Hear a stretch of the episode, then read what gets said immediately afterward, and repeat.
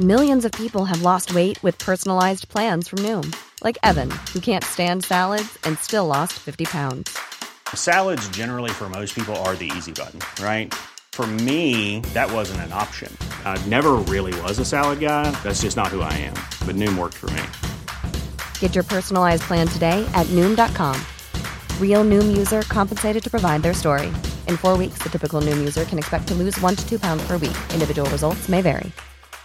Hiring for your small business? If you're not looking for professionals on LinkedIn, you're looking in the wrong place. That's like looking for your car keys in a fish tank.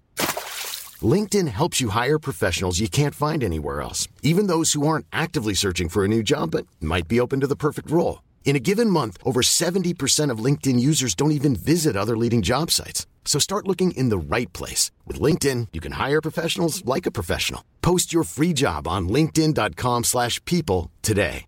It's that time of the year. Your vacation is coming up.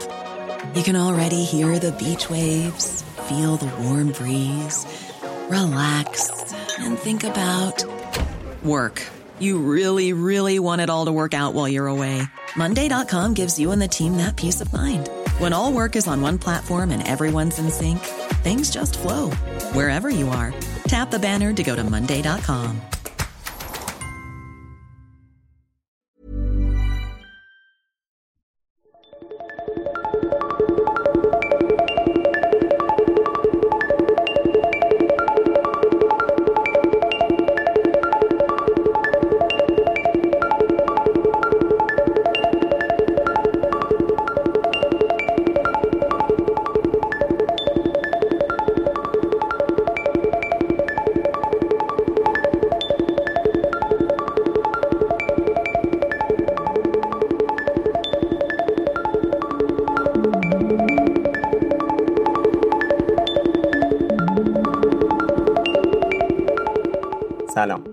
من خشایار نور هستم و شما شنونده دومین قسمت بایوکس هستید که توی بهمن 1397 ضبط میشه.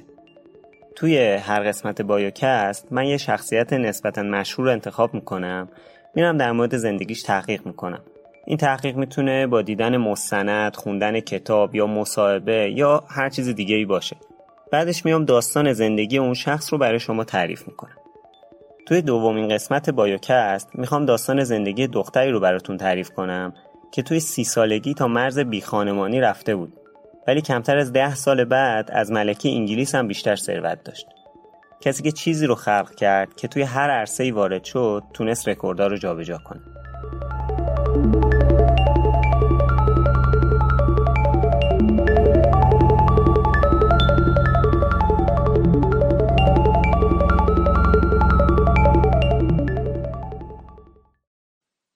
شنبه 31 جولای 1965 توی بیمارستان بیرون شهر بریستول توی غرب انگلیس پیتر و آن رولینگ منتظر به دنیا اومدن پسرشون بودن. اسم این پسر قرار بود سایمون جان باشه. اما برخلاف انتظارشون اولین فرزندشون دختر بود. اونا اصلا این ناامیدیشون از اینکه اولین بچهشون دختر بود رو از هیچ کس به خصوص از خود جوان پنهون نمی‌کردن. قضیه رو هم خیلی جدی گرفته بودن. تا حدی که لباسای جوان همیشه تا سالها آبی بود. جوان دو ساله بود که خواهرش دایان به دنیا اومد. پدر جوان کمک تکنیسیان هواپیما بود و مادرش هم معلم علوم مدرسه. خانواده اونا چندان شرایط اقتصادی مناسبی نداشتند.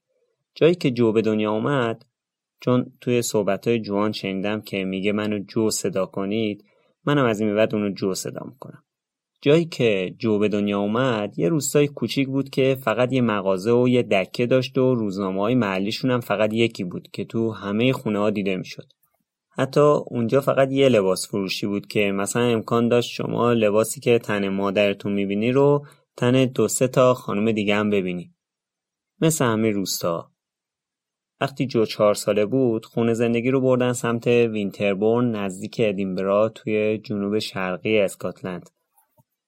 جو که یکم توپل بود و صورتش هم مثل خیلی از انگلیسی ها پر از کک و مک بود همیشه موهاش بلند چتری و نامرتب بود دلیل نامرتبی موهاش هم این بود که خانوادهش دختراشون رو به خاطر صرف جویی نمی بردن آرشگاه و موهاشون رو خودشون می زدن. چقدر بد این کارو می‌کردن. هنوز مدرسه نمی‌رفت که با چیزی به نام کتاب آشنا شد و متوجه شد که کتابا توسط دیگران نوشته میشن. از همون موقع علاقه شدیدی به کتاب داشت و آرزوش این بود که خودش هم بتونه یک کتاب بنویسه. یه کتاب به اسم اسب سفید کوچولو داشت که خیلی توجهش جلب کرده بود. تو این کتاب به جزئیات عجیب و غریبی در مورد زندگی همون اسبایی که توی داستان بودن توجه شده بود. مثلا اینکه دقیقا چی می‌خورن و چه حسی دارن موقع خوردنش و از این حرفا. هنوز تازه خوندن نوشتن یاد گرفته بود که تو سن 6 سالگی یه داستان نوشت. داستانش در مورد یه خرگوش بود به اسم ربیت. اسم داستانش رو هم همون ربیت گذاشت. ربیت هم که می‌دونید به معنی خرگوش دیگه یعنی من خراب خلاقیت این بچه 6 سالم تو اسمگذاری داستان و شخصیت اولش توی کتابش نقاشی هم کرده بود و در واقع یه کتاب مصور نوشته بود داستانش هم داستان تاریکی بود که نشون دهنده حس نچندان خوب خودشه خواهر چهار سالش رو به زور می نشوند و ربیتو براش می‌خوند داستانش رو به مادرش نشون داد و مادرش خیلی ازش تعریف کرد. همینم باعث شد که جو بشینه و ربیت دو سه و چهار هم بنویسه. جو نه ساله بود که دوباره برگشتن همون نزدیکای بریستول. خونه اونا یک کلبه معمولی کنار کلیسای روستای توچیل بود. روستای توچیل نزدیک شهر چپستو لب مرز ولز و انگلیسه. خونشون وسط یه مزرعه گلالود و نزدیک یه جنگل به اسم جنگل دین بود جوی نوجوان با توجه به محل بد زندگی و وضعیت مالی نچندان خوبشون و با توجه به شخصیت رئیس معابانه که داشت همیشه احساس کمبود می‌کرد و هیچ وقت حس خوبی نسبت به زندگیشون نداشت. اون وقت زیادی رو به قدم زدن تو جنگل نزدیک خونهشون و فکر کردن میگذروند. وقتی جو دوازده سالش بود با خواهر ده سالش به ازای دریافت فقط یه پوند تو هفته به طور نیمه وقت به کلیسای کنار خونهشون می‌رفتن و توی نظافت اونجا کمک می‌کردن. اینم بگم که یازده سالش که بود تو همین کلیسا غسل تعمید داده شد. تو سن 17 18 سالگی شیطون تر شده بود. یواشکی دور از چشم پدرش سیگار می‌کشید و تا سیگاراشو مینداخت تو حیات. به پدرش هم می‌گفت که حتما کارگر رو پرت کردن تو حیاتمون.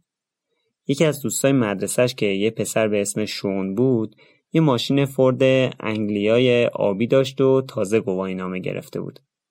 میشستن با هم می‌رفتن زیر یه پل نزدیک روستاشون و یواشکی مشروب میخوردن و در مورد زندگی حرف می‌زدن. همون موقع امتحان ورودی دانشگاه آکسفورد داد و رد شد. اما بالاخره تصمیم گرفت توی دانشگاه اکستر که توی غرب انگلیسی ادبیات فرانسه و مطالعات کلاسیک بخونه. البته جو بیشتر دوست داشت ادبیات انگلیسی بخونه. اما والدینش مثل خیلی از والدین دیگه بهش گفتن که ادبیات انگلیسی به درد نمی‌خوره و برو یه چیزی به درد بخور بخون. پس جو سراغ انتخاب بعدیش یعنی ادبیات فرانسه رفت. توی دوران دانشگاه به شخصیت های اساتیری خیلی علاقه پیدا کرده بود و های مشهوری از چارلز دیکنز و تالکین می‌خوند. بالاخره تو سال 1986 وقتی 21 سالش بود بعد از اینکه یه سال از تحصیلش رو توی پاریس خوند از دانشگاه فارغ التحصیل شد. رفت لندن و توی سازمان عفو بینالملل به عنوان محقق مشغول به کار شد. اونجا خیلی بیشتر با مفهوم حقوق بشر آشنا شد. بعدا می‌بینیم که این آشنایی باعث میشه تصمیمهای بزرگی تو زندگیش در این رابطه بگیره. تابستون 1990 بود و جوی 25 ساله یه دوست پسر پیدا کرده بود که اهل منچستر بود. بروبیا بین لندن و منچستر زیاد شده بود که تصمیم گرفتن توی منچستر دنبال یه آپارتمان بگردن و جو بره اونجا با پسره زندگی کنه. آخر هفته بود و جو داشت تنهایی با قطار از منچستر برمیگشت لندن. خیلی هم خسته بود. یه ساعتی از مسیر طی شده بود که سرعت قطار به مرور زمان کمتر شد. ظاهرا قطار به مشکل خورده بود و اعلام کردن که باید یه مدتی متوقف باشه.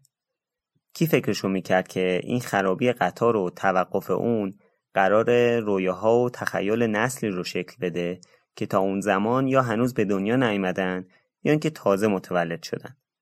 مشکل قطار بهونه‌ای به جو داد که بیشتر به رویاهاش فکر کنه.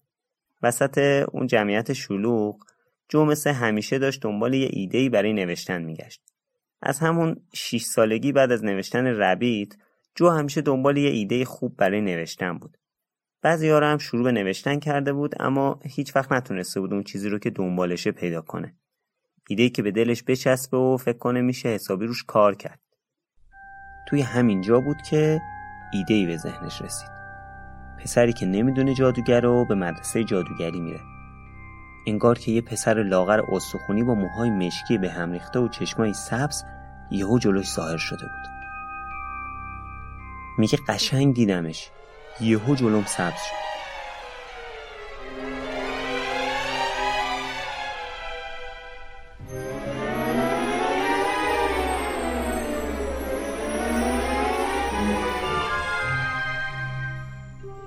تأخیر قطار چهار ساعتی طول کشید و ایده مختصر جو همینطوری گسترش پیدا می‌کرد.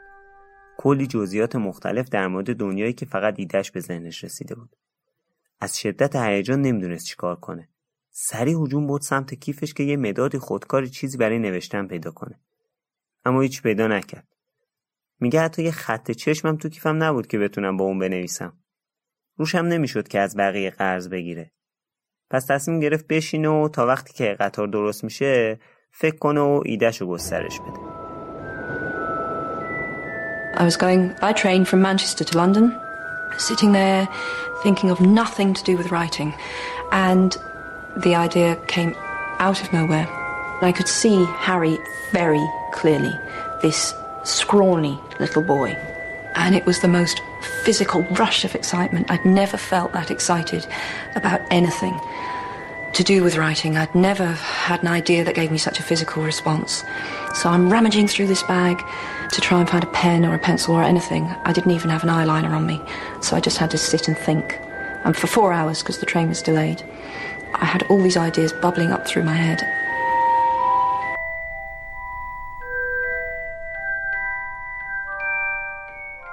به لندن که رسید سریع و با هیجان خودش رو رسون خونه.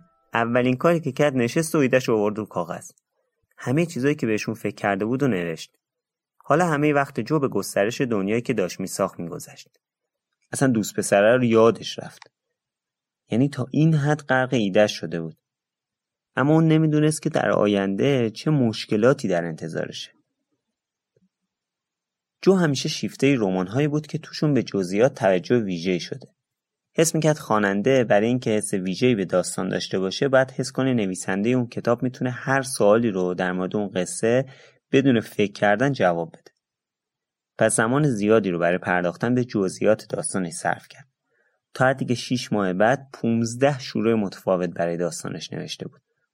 اون متوجه پتانسیل بالای داستانش برای گسترش شده بود و از همون اول اونو برای نوشتن هفت تا کتاب آماده کرد و برای اینکه به خودش ثابت کنه هفت تا کتاب رو تموم می‌کنه آخرین فصل کتاب هفتم رو نوشت و توی پوشه گذاشت کنار. مثل کسی که هدفاشو می نویسه تا مسیرشو گم نکنه. چل تا شخصیت جدید خلق کرد و با کلی خصوصیات جزئی توی جدول نوشت تا در ادامه نوشتن داستانها اگه نیاز به استفاده از یه شخصیت جدید پیدا کرد از اون جدول استفاده کنه و برای خلق شخصیت دیگه وقت نذاره. اون در حین نوشتن داستانش مثل همون کاری که برای ربیت کرد برای داستان جدیدش هم نقاشی می‌کرد. این برای این خاطر بود که شخصیت ها رو راحتتر و بهتر تصور کنه. فکر کرد اگه داستانش چاپ بشه این کتاب برای خورا و اونایی که دنبال کوچکترین جزئیات هستن مناسبه. که البته همینطور هم شد. 31 دسامبر 1990 یعنی دقیقا آخرین روز سال بود که طی یه تماس تلفنی این خبر عمر جو رو بهش دادند. آن مادر جو تو سن 45 سالگی از دنیا رفته بود. جوان یازده ساله بود که علائمی از بیهستی توی بدن مادرش دیده شد. چهار سال بعد دکترها تایید کردند که آن رولینگ مبتلا به ام اون زمان هیچ دارویی برای کنترل این بیماری وجود نداشت و هر روز شرایط بدنی آن بدتر می‌شد. آن بزرگترین مشوق جو توی زندگی بود و مرگ اون تاثیر بسیار زیادی روی جوی 25 ساله گذاشت. بعد از این اتفاق خیلی از کلیات داستان جو تغییر کرد و تم تاریک و حس دست دادن گرفت. تاثیر روحی از دست دادن مادرش به حدی بود که کلا زندگی تو انگلیس رو ول کرد دستنوشتهاش رو برداشت و راهی پورتوی پرتغال شد. اونجا توی مؤسسه آموزش زبان که آگهیش رو تو روزنامه گاردین دیده بود مشغول تدریس زبان انگلیسی شد. شبا تدریس می‌کرد و روزا هم به نوشتن میگذروند. البته وسط تدریسش هر ایدهی به ذهنش می‌رسید رو کاغذ سری مینوشتش که فردا داره داستان می‌نویسه اونو تو داستانش اضافه کنه. یک سال و نیم گذشته بود و جو تقریبا از زیر فشار روحی از دست دادن مادرش بیرون اومده بود. یه شب که با دوستاش رفته بودن به یک کافه تو کافه با پسری تقریبا همسن و سال خودش به نام جورج آرانتس آشنا شد. جورج یه خبرنگار تلویزیونی بود. ارتباط اونو از اونجای شروع شد که جو در مورد کتابی که در حال دوباره خوندنش بود صحبت کرد و جورج هم که اون کتاب خونده بود توجه جلب شد. کتاب عقل و احساس یا حس و حساسیت از رمان نویس مشهور انگلیسی جین آستن. احتمالا رمانای دیگرش هم بشناسید مثل اما یا غرور و تعصب. جو از نوجوانی علاقه شدیدی به رمانای جین آستن داشت و چندین و چند بار اونا رو خونده بود. جو و جورجه غیر از صحبت در مورد اون کتاب در مورد روابط قبلی جو هم صحبت کردن و در ادامه شماره تلفن رد و بدل شد. فقط دو روز طول کشید تا رابطه جو و جورجه به تخت خواب ختم بشه. دو سه باری تو هفته همدیگر رو می‌دیدن و رابطه خیلی خوبی هم با هم داشتن. اما رابطه اونا دو بود داشت. یا عالی بودن یا فاجعه. جو جورجه توی آپارتمان دو خوابه قدیمی همخونه شدن و جو به شدت سرگم خوندن ارباب حلقه بود. بالاخره 16 اکتبر 1992 جورجه و جوان با هم ازدواج کردن و بعد از سخ شدن اولین بچهشون بارداری دوم منجر به به دنیا آمدن یه دختر در تاریخ 27 جولای 1993 شد. اون موقع 28 سالش بود. جو اسم دخترش رو به خاطر علاقه شهیدی که به جسیکا میتفورد نویسنده انگلیسی داشت جسیکا گذاشت. اما با به دنیا آمدن جسیکا مشکلات خیلی بیشتر شد. جسیکا چهار ماهه بود که دعوای سختی بین جو و جورج اتفاق افتاد. تا حدی که ساعت پنج صبح جورج جو رو از خونه بیرون کرده تو خیابون بدجور کتکی زد. کلا تعادل و روانی نداشته این آقای آرانتسو یه اعتیاد ریزی هم به الکل داشته. جو هم رفت و با پلیس برگشت. نوزاد چهار ماه و وسایلش رو برداشت و خونه رو ترک کرد. تنها جایی که برای رفتن پیدا کرد خونه خواهرش تو ادینبرا بود. پس بعد از چند روز موندن تو خونه دوستاش تو همون پورتو برگشت اسکاتلند. جورج تا اسکاتلند هم اومد و دنبال راضی کردن جو برای برگشتن سر خونه زندگیش بود اما جو تصمیمش رو گرفته بود و اصلا قصد برگشتن به اون خونه نداشت. ظاهرا همون یه بار نبوده که از جورج کتک خورده بود و از این اتفاقات زیاد میافتاده.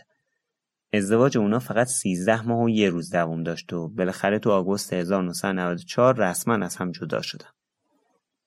جو با پا گذاشتن به ادینبرا وارد سختترین سالهای زندگی شد. غم دنیا دوباره ریخ روی سرش.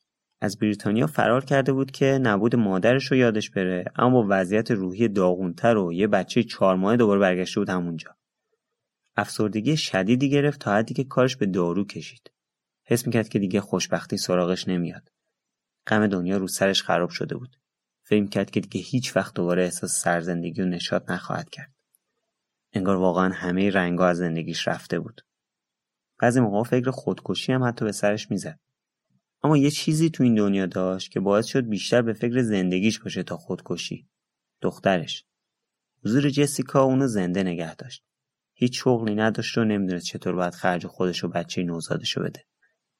خیلی دنبال کار گشت اما موفق نشد کاری رو پیدا کنه. از آینده جسیکا میترسید. میترسید بلای سرش بیاد. فکر کرد اگه همه چیز خراب شده پس همین یه چیز خوبم که تو زندگیش هست خراب میشه. هر روز که می‌دید جسیکا زنده است براش غیر منتظره بود. همش میترسید یهو ببینه دخترش مرده. بعد هر طور می‌شد خودش از این شرایط بیرون می آورد. رفت اداره بهزیستی و برای کمک دولت ثبت نام کرد. درخواستش قبول شد. اما براشون یه عدد ناچیز 69 پوند در هفته تعیین کردن تا فقط بی خانمان نباشد. جو نسبت به این عدد اعتراض کرد و بهشون گفت که با این پول حتی نمی‌تونم شکممون رو سیر کنم. اونام در جوابش گفتن که اینش دیگه به ما مربوط نیست.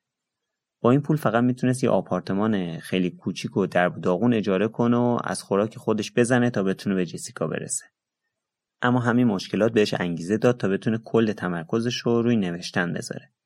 تا اینجا یادداشتش اونقدری بود که فقط بتونه سه فصل از داستانش رو جمع جور کنه. ولی خیلی مصمم بود که تمامش کنه. تنها مشکلی که سر راه نوشتنش بود همین جسیکا بود. خیلی فکر کرد که چطوری می‌تونه هم به بچهش برسه هم به نوشتنش. یه راه خوب برای این مشکل پیدا کرد. جسیکا رو میذاشت تو کالسکه و می‌رفت بیرون قدم می‌زد.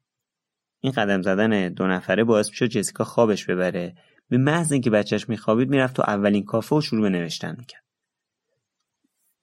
بیشتر هم کافه رو انتخاب می‌کرد که بتونه بره یه گوشه برای چند ساعت بشینه و راحت به نوشتن داستانش بپردازه. بالاخره سال 1995 نوشتن اولین کتاب به پایان رسید و با یه ماشین تحریر قدیمی اون رو تایپ کرد. بعد از اینکه سه فصل اول کتاب رو به یکی از دوستاش داد که بخونه و اون نظر مثبتی در موردش داشت موفق شد کتاب رو برای پیدا کردن یه انتشاراتی به مؤسسه وکالت ادبی کریستوفر لیتل توی شهر فولان بده. این مؤسسه کتاب به انتشارات های مختلفی فرستاد. اما اغلب انتشاراتی ها اون رو رد می‌کردن. اولی دومی سومی. ششمین انتشارات هم قبول نکرد کتاب رو چاپ کنه. اما ظاهرا کریستوفر لیتل از جو هم مصممتر بود و دوباره شروع به تلاش کرد. تعداد انتشاراتهایی که قبول به چاپ نکردن به عدد دوازده رسید. مشکل اصلی اونا طولانی بودن کتاب برای کودکان عنوان شده بود. همچنین بعضی هم مشکلات سیاسی اجتماعی با قصه داشتن. اما رولینگ به داستانش باور داشت و حتی میگه که اون موقع اولین نامه رد شدن کتابش از انتشارات اول رو به دیوار آشپزخونهش زده تا همیشه ببینتش. چون اعتقاد داشته که هیچ نویسنده جدیدی رو توی اولین تلاش قبول نمی‌کنن. اما تو آگوست 1996 ظاهرا 13 عدد شانس جو شد. 13 امین انتشاراتی که کتاب بهش رسید یه انتشارات کوچیک تو لندن بود به نام بلومزبری. آقای بری کانینگهام ویراستار بلومزبری توی یه شب بارونی تو محله سوهوی شهر لندن پیشنویس کتاب رو تحویل گرفت. اصلا هم نمی‌دونست که چند انتشارات اون رو رد کردن. همون شب رفت خونه و کتاب خوند. ازش خوشش اومد و اونو به مدیریت انتشارات پیشنهاد کرد. مدیر انتشارات هم کتابو می‌بره خونه و فصل اولش رو میده دختر 8 سالش آلیس بخونه. آلیس به محض تموم شدن فصل اول برای گرفتن بقیه فصلها سراغ پدرش میره و میگه این از هر کتابی که تابال خوندم بهتره. همین آقای نیوتون رو ترغیب می‌کنه که کتاب برای انتشار بخره. فردای اون شب طی تماس ده دقیقه‌ای با فقط 1500 پوند که مبلغ خیلی پایینیه شاید مهمترین معامله صنعت چاپ و نشر جهان در 50 سال گذشته انجام میشه. بلومزبری امتیاز انتشار کتاب جو رو می‌خره. حالا کریستوفر لیتل همون که از جو برای فروش کتابش به انتشارات وکالت گرفته بود زنگ می‌زنه به جو که این خبر رو بهش بده. کریستوفر زنگ می‌زنه به جو میگه جو خریدنش. جو میگه چی؟ یعنی چاپ میشه؟ میگه که خب آره دیگه یه لحظه سکوت فرا می‌گیره مکالمه رو. جو عمرن نمی‌تونست این خبر خوش رو باور کنه. از بس تو این چند سال گذشته خبر منفی شنیده بود هر خبر خوشی براش دروغ محض بود. سکوت بود دیگه. کریستوفر صدا می‌زنه. جو خوبی؟ کتاب تو خریدن. حالا وقتش بود که باور کنه این خبر خوشو. یهو انگار یه جرقه خورد تو ذهنش. تازه فهمید. از ته دل جیغ کشید. تازه پای تلفن خودشو نگه میداره. بعد از اینکه تلفن رو قطع می‌کنه اصلا نمی‌دونست چجوری شادی کنه. جیغ می‌کشه میپره هوا. به گفته خودش بعد از تولد جسیکا این بهترین لحظه عمرش بوده. حالا وقت شادی بود. وقت تموم شدن همه اون خبرهای بد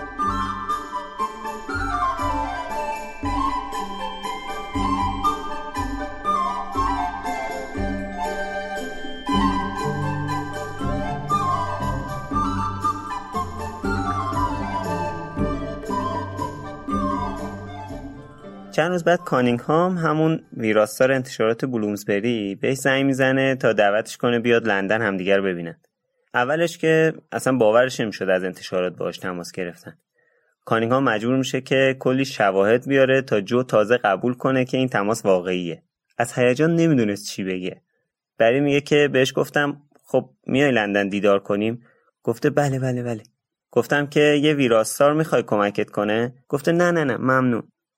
بالاخره یکی دو روز بعد توی کافه توی لندن بری با جو که حالا از نظر ظاهری با بچگیش کم فرق کرده و تقریبا لاغر و موهاشم بلند تیره است دیدار می‌کنه. جو با استرس خیلی زیاد ازش پرسیده که نظرتون در مورد چاپ ادامه داستان چیه؟ بری هم گفته بذار حالا اولیه رو جلو ببریم بعد به ادامه داستانم می‌رسیم. اونجا بوده که جو شروع کرده به تعریف کردن برنامهاش برای ادامه داستان و بری بیشتر ترغیب شده. اما با این وجود خیلی نگران بوده. چون خب دیده که اون یه مادر مجرد و کارم نداره و درآمد خوبی هم نداره و بهش گفته می‌دونی چیه؟ به نظرم حتما دنبال یه کار خوب بگرد. چون کلا نمی‌تونی رو درآمد از کتاب کودک حساب باز کنی. کانینگهام یه نسخه اولیه قبل از چاپ و برای یه سری نویسنده، منتقد و کتاب فروشی منتخب فرستاد تا بتونه برای موقع انتشار کتاب از نظراتشون توی پوستر و اینا استفاده کنه. اما انتشارات بیشتر از همه چیز نگران یه مسئله بود. اون زمان بین انتشاراتی ها شایع بود که پسرها کتابایی رو که توسط نویسنده های خانم نوشته باشن نمی‌خونن. در حالی که دخترها روی جنسیت نویسنده کتاب حساسیتی ندارن. اونا از جو خواستن که اسم کاملش رو بگه تا از خلاصش روی جلد کتاب استفاده کنن. حالا باید یه توضیح بدم اسم خلاصه زمانی معنی پیدا می‌کنه که اسم طرف بیشتر از دو قسمت باشه. مثلا تو این مورد نمی‌تونستن بگن جی رولینگ. بعد مثلا سه قسمتی می بود تا درست بشه. مثل جی آر آر تالکین نویسنده کتابای ارباب حلقه البته اینکه چهار قسمتیه ولی حالا به هر حال منظور رسوندم دیگه. چون اصلا براش مهم نبود که کتابشو با چه اسمی چاپ کنن. فقط چاپش کنن. ولی حالا مونده بود چیکار کنه؟ رفت و گشت که یه اسمی رو خودش بذاره بالاخره. کتلین اسم مادر بزرگ پدری جو بود و جو اسم کترین رو برای اسم میانی خودش انتخاب کرد. از همون زمان بود که جوان کتلین رولینگ یا همون جکی رولینگ متولد شد. پنجشنبه 26 جوان 1997 که میشه 5 تیر 1376 یعنی تقریبا میشه گفت پنج ماه قبل از اون بازی ایران استرالیایی مشهور. بالاخره بزرگترین آرزوی جو به واقعیت تبدیل شد هری پاتر و سنگ کیمیا نوشته جی رولینگ توسط انتشارات بلومزبری توی بریتانیا منتشر شد البته فقط 500 نسخه که 300 تا از اون 500 نسخه رو فرستادن کتابخونه دقت کنید از کتابش فقط 500 نسخه چاپ شد. این چاپ کتاب شاید ویژه ترین اتفاق زندگی جو بود. همیشه آرزو داشت که یه روزی کتابش رو توی قفسه کتاب فروشی ها ببینه. و بالاخره این اتفاق افتاده بود. حالا خیلی ذوق داشت که کتابش رو با چشای خودش توی قفسه کتاب فروشی ها ببینه تا بیشتر باورش بشه که رویاش به واقعیت تبدیل شده. تو ادینبرا قدم می‌زد و می‌رفت تو کتاب فروشی و دنبال کتابش میگشت. اولین باری که کتابش رو تو قفسه دید خودش با هیجان میگه که دیدمش. جلوی چشم بود.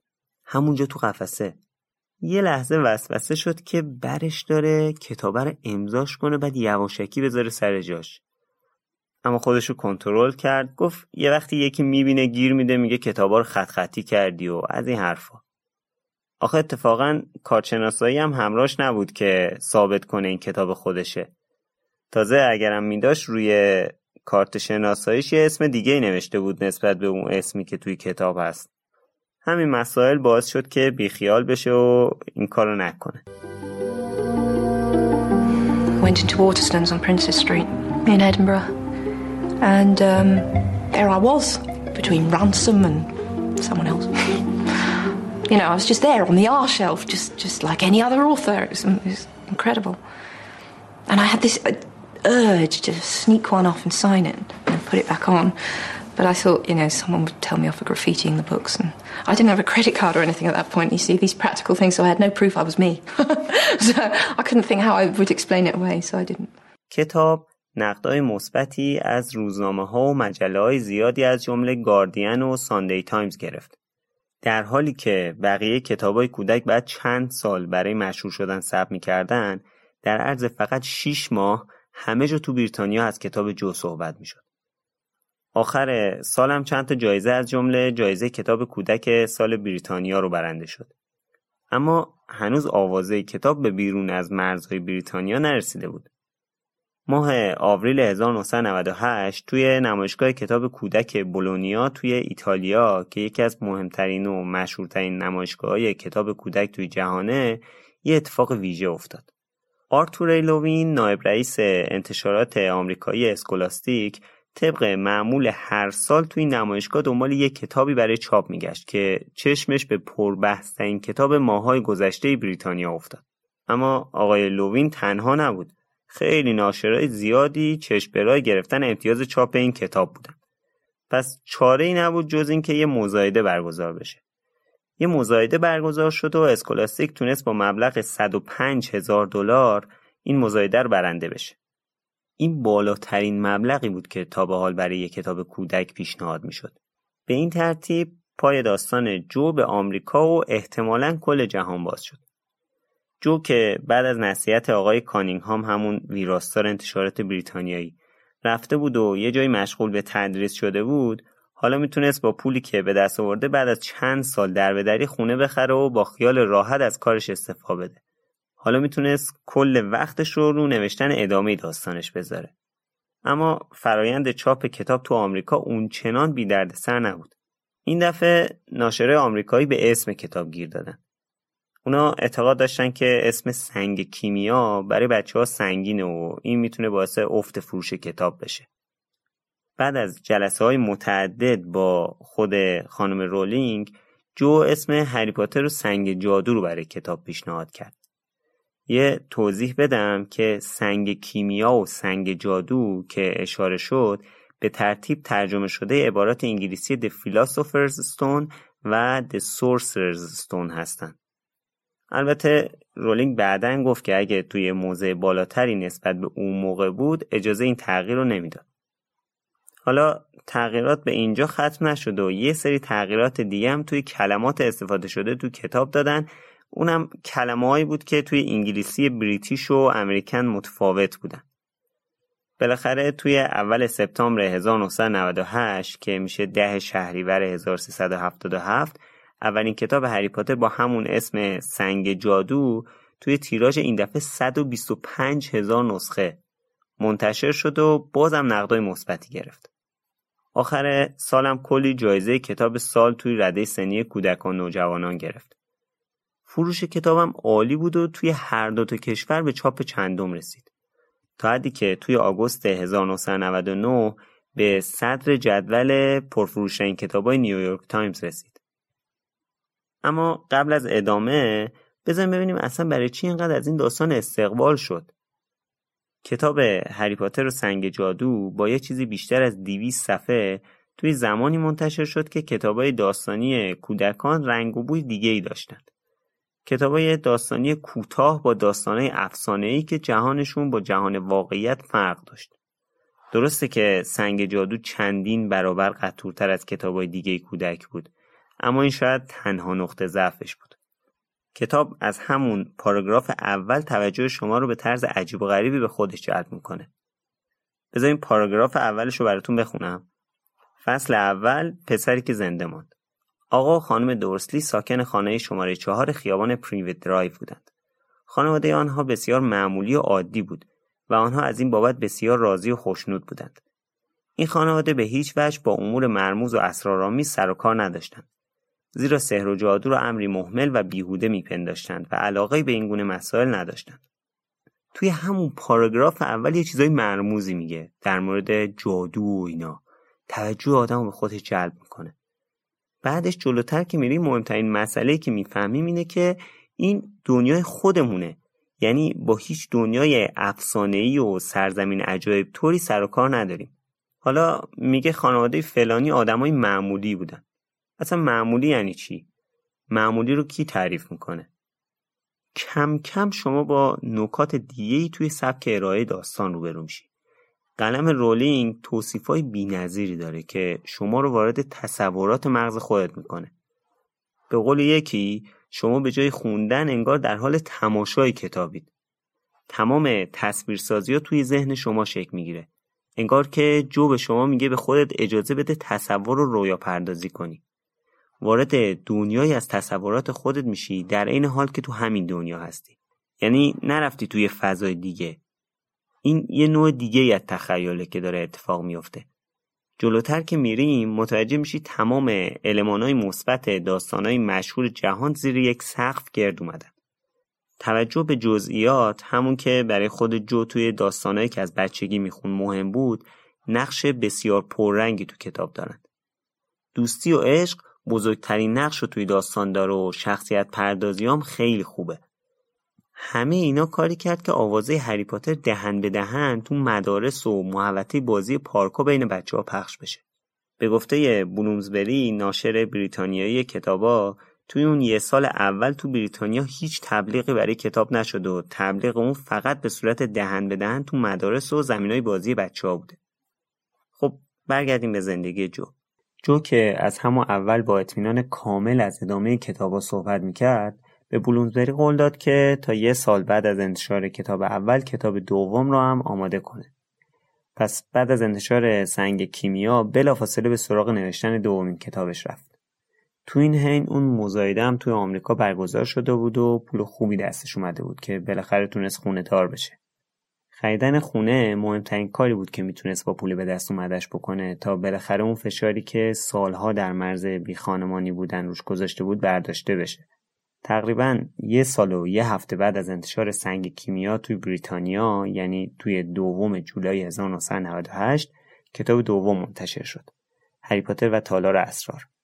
کمتر از یک سال بعدم توی آمریکا منتشر شده و مثل کتاب قبلی به بالای لیست پرفروشترین کتابهای نیویورک تایمز رسید.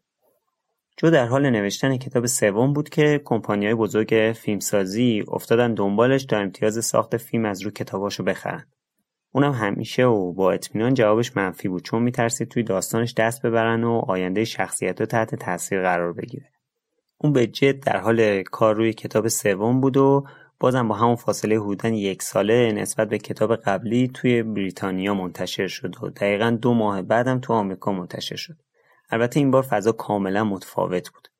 از وقتی اسم کتاب سوم یعنی هری پاتر و زندانی آسکابان منتشر شد شاخکای طرفدارای کتابا گیر کرد و 8 سپتامبر 1999 که قرار بود کتاب توی کتاب فروشی های آمریکا عرضه بشه از صبح روز قبلش یه سری بچه با لباسای مبدل جادوگری با پدر یا مادراشون ریخته بودن تو کتاب فروشی ها منتظر که سر ساعت بتونن کتاب رو تحویل بگیرن.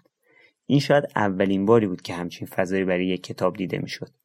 اما جو هنوز خیلی مسائل جدی نگرفته بود و فکر می‌کرد خب یه نویسنده که هیچ وقت مثل یه ستاره سینما مشهور نمیشه. همیشه هم که بهش گفتن حواستو جمع کنی یا اصلا از کتاب کودک نمیشه پول در بیاری. دنبال کار باش و شغلتو حفظ کن و از این صحبت ها حالا اما وقتی که می‌رفت آمریکا مراسم های جور و جور براش می‌گرفتن. اسکولاستیک که ناشر آمریکایی کتابا بود خیلی برنامه متعددی براش می‌گرفت. همش جشن خوندن و امضای کتاب. عجیب غریب بود. اصلا برای اینا آماده نبود. اصلا انتظارشو نداشت. اصلا کلا فوبیای حضور تو جمع داشت.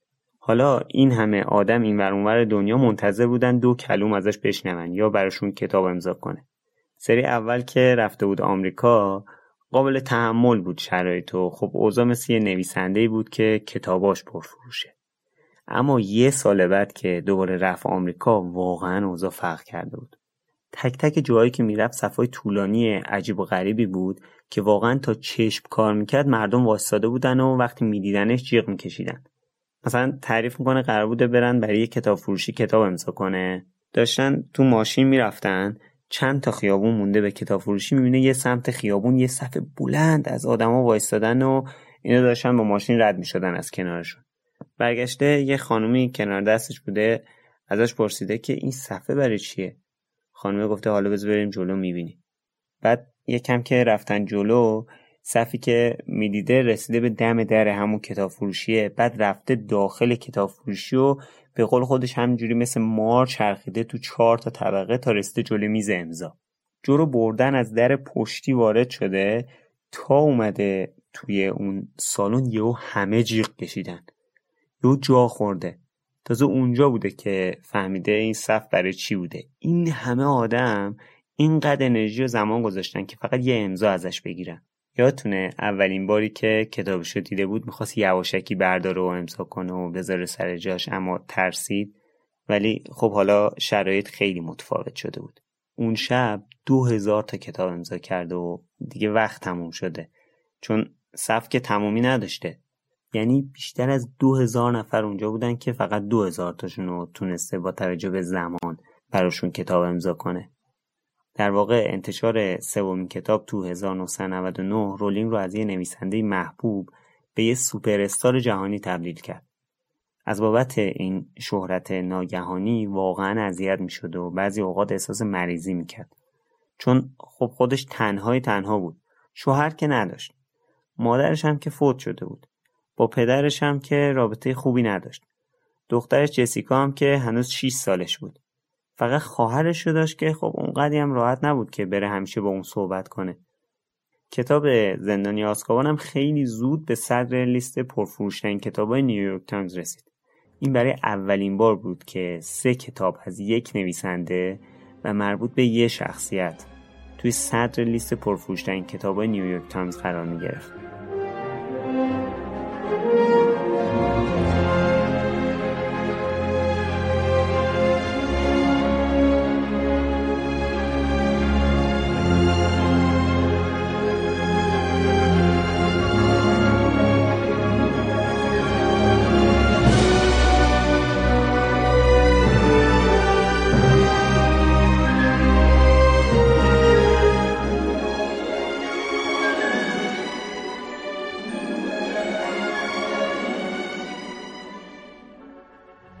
همینطور که محبوبیت هری پاتر توی جهان بیشتر می‌شد کمپانی های فیلمسازی دوباره سر و کلشون پیدا شد. جواب جو هم همچنان منفی بود و این کمپانی هم فکر کردن مشکل سر مبلغ قرار داد و فقط مبلغ رو میبردن بالا. اما بعد که دیدن جو قصد فروش امتیاز نداره برای یه مدتی بیخیال شدن. کلا جو خیلی روی نحوه استفاده از داستانش حساس بود. حتی یه جایی بعضی از کمپانی ها مثل مایکروسافت، بوینگ و سونی هم برای استفاده تبلیغاتی از کلمه هری پاتر یا مثلا برند هری پاتر با پیشنهادهای خوبی با جو وارد مذاکره شدن. اما جو این اجازه رو بهشون نداد. دیزنی و وارنر برادرز مهمترین مشتری های فیلمسازی از روی کتاب های خانم رولینگ بودن. دیزنی گفته بود که می‌تونه انیمیشن های خوبی از روی کتاب بسازه. اما جو به شدت با این ایده مخالفت کرد تا اونا کنار برن و وارنر برادرز با جدیت وارد بشه. توی همین اوقات یه روزی آقای دیوید هیمن که یه تهیه کننده جدید تو هالیوود بود توجهش به کتاب سنگ جادو جلب شد و مصمم شد که رولینگ رو راضی کنه. اون در لوای وارنر برادرز وارد این مذاکرات شد و انقدر با رولینگ رفتن و اومدن تا بالاخره یه پالسای مثبتی از طرف خانم نویسنده دیده شد. البته جو چند تا شرط داشت که به شدت روشون پافشاری می‌کرد. اول از همه گفت باید حتما به نوشته های من پایبند باشید و داستان رو واسه خودتون تغییر ندید. من شخصیت نمیفروشم به شما کتابمو میفروشم. پس واسه خودتون وسط داستان من قصه نگید و چیزی که توی کتاب نیست و نیاره تو فیلم ها. من باید حتما فیلم هاتون رو بخونم و تایید کنم. شرط بعدی هم اینه که بازیگرا و عوامل باید حتما بریتانیایی باشن. لوکیشن ها و فیلم برداری هم باید تو بریتانیا باشه. آقای هیمن شرطها رو قبول کرد ولی گفت فقط برای انتخاب کارگردان باید دستمون رو باز بذارید تا شاید کارگردان آمریکایی بذارید ضمن اینکه قطعا فیلمنامه رو میدیم تایید کنی. ولی باید متوجه باشی که ساختار کتاب و فیلم متفاوته و نمیشه دقیقا جز به جز شبیه کتاب باشیم. جو هم قبول کرد و اون موقع بود که یکی از مهمترین قراردادهای سالهای اخیر هالیوود بالاخره منعقد شد. رولینگ امتیاز ساخت فیلم از روی چهار تا کتاب اولش رو به مبلغ بالای یک میلیون پوند که اون موقع برابر با یک ممیز 65 میلیون دلار بود به آقای دیوید هیمن به نمایندگی از شرکت برادران وارنر که میشه همون وارنر برادرز واگذار کرد. آقای هیمن پیشنهاد اقتباس از کتاب رو به استیو کلافز که یه فیلمنامه نویس و کارگردان نسبتا تازه کار بود پیشنهاد کرد. آقای هم که آخرین فیلمنامه اقتباسیش یعنی پسران شگفنگیز نامزد یه جین جایزه از جمله گلدن گلوب و اسکار شده بود پیشنهاد آقای هیمن رو قبول کرد و مشغول شد. کلاوز حواسش به حساسیت های رولینگ هم بود و چندین و چند بار باهاش دیدار کرد و در مورد ادامه داستان سوالاتی پرسید تا در جریان بازنویسی داستان یه وقتی سوتی نده. که البته از شما چه پنهون ایشون یا بقیه عوامل کم سوتی های عجیب غریب ندن و کم حرس طرفدارا رو در نیاوردن حالا بیخیال اینقدر تو سال 1999 در مورد هری پاتر حرف شد که در عین ناباوری جو مجله تایم برای اولین بار جلدش رو به یه داستان کودکان اختصاص داد و یه طرح اختصاصی از هری پاتر که تصویرگر کتابای نسخه آمریکایی مری گرند پری کشیده بود توی چهارم اکتبر 1999 روی جلد مجله تایم رفت. توی همین زمان جو با جدیت در حال کار روی چهارمین جلد کتابش بود و دنیای هری پاتر داشت وارد فضای تازه شد. توی نیمه شب 8 جولای 2000 چهارمین کتاب با اسم هری پاتر و جام آتش برای اولین بار به طور همزمان در یک ساعت در سراسر جهان عرضه شد. جالبه بدونید که توی یکی از همین دورهای ارزی همزمان شهر کتاب نیاوران تهران هم به طور همزمان به فروش کتاب پرداخت. به هر حال از چند روز قبل طرفدارای زیادی چادر زده بودن و پشت در کتاب فروشی تو صف مونده بودن تا بتونن زودتر ادامه داستان رو بخونن. انتشارات هم برنامه های ویژه‌ای برای جو داشتن.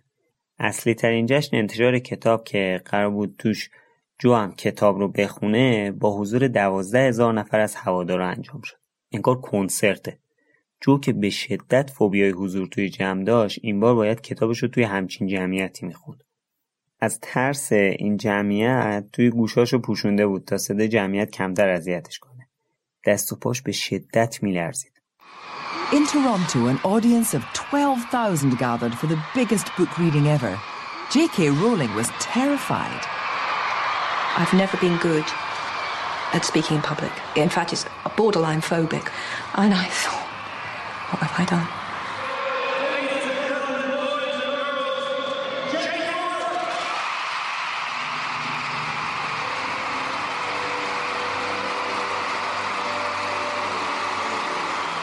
Felt so pathetically, woefully inadequate to the task ahead. It's me with my book, shaking.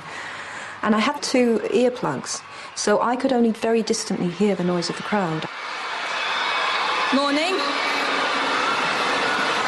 I am delighted and terrified to be here, to be honest with you. So I did my reading, and once I was up there, I was actually okay. That Dudley kept running his hand nervously over his backside and walking. And then I finished, and I said, Thank you very much. That's whatever I said. And I just wanted to hear what it actually sounded like. So I took out one of the plugs, and it was about my eardrum exploded. I actually heard the noise that everyone else could hear in the stadium. It was unbelievable. کتاب جام آتش توی 24 ساعت اول فقط توی آمریکا بیشتر از 3 میلیون نسخه فروخت که این فروش رکورد بیشترین فروش رو توی صنعت نشر شکست. چند ماه بعد جایزه نویسنده سال از سوی جشنواره کتاب بریتانیا به جوآن رولینگ اهدا شد.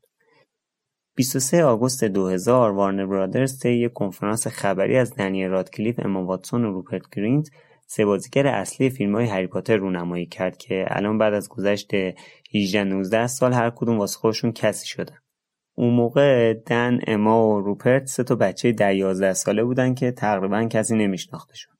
پروسه پیدا کردن این ستا خودش داستان مفصله که اگه دوست داشتید حتما برید در موردش بخونید یا ببینید. به خصوص در دنیل. این اتفاق زندگی اونا رو کاملا زیر رو کرد. در حال دن اما و روپرت معرفی شدن و از یه هفته بعد یعنی یک سپتامبر 2000 فیلم برداری اولین فیلم هری پاتر شروع شد. صحبتهایی از علاقه استیون اسپیلبک کارگردان مشهور پارک جوراسیک مطرح شد اما بالاخره کارگردان این فیلم به کریس کولومبوس آمریکایی سپرده شد که اون موقع فیلم های تنها در خانه یک و دوش ترکونده بود. اوایل جو زیاد می‌رفت سر صحنه فیلم تا یه سر آب بده تا خیالش راحت بشه. عوامل به قولاشون در مورد داستان پایبند هستن.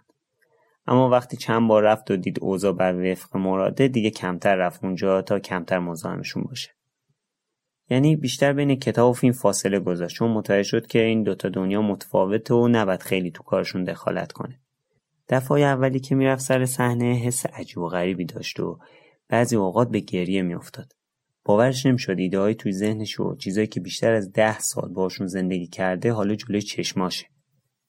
باورش نمی‌شد ایده که توی قطار به ذهنش رسیده و سالها توی تنهایی تمام با سختی براش تلاش کرد حالا صدها نفر رو مشغول کرده و دارن ازش نون می‌خورن. به این مسئله خیلی افتخار می‌کرد.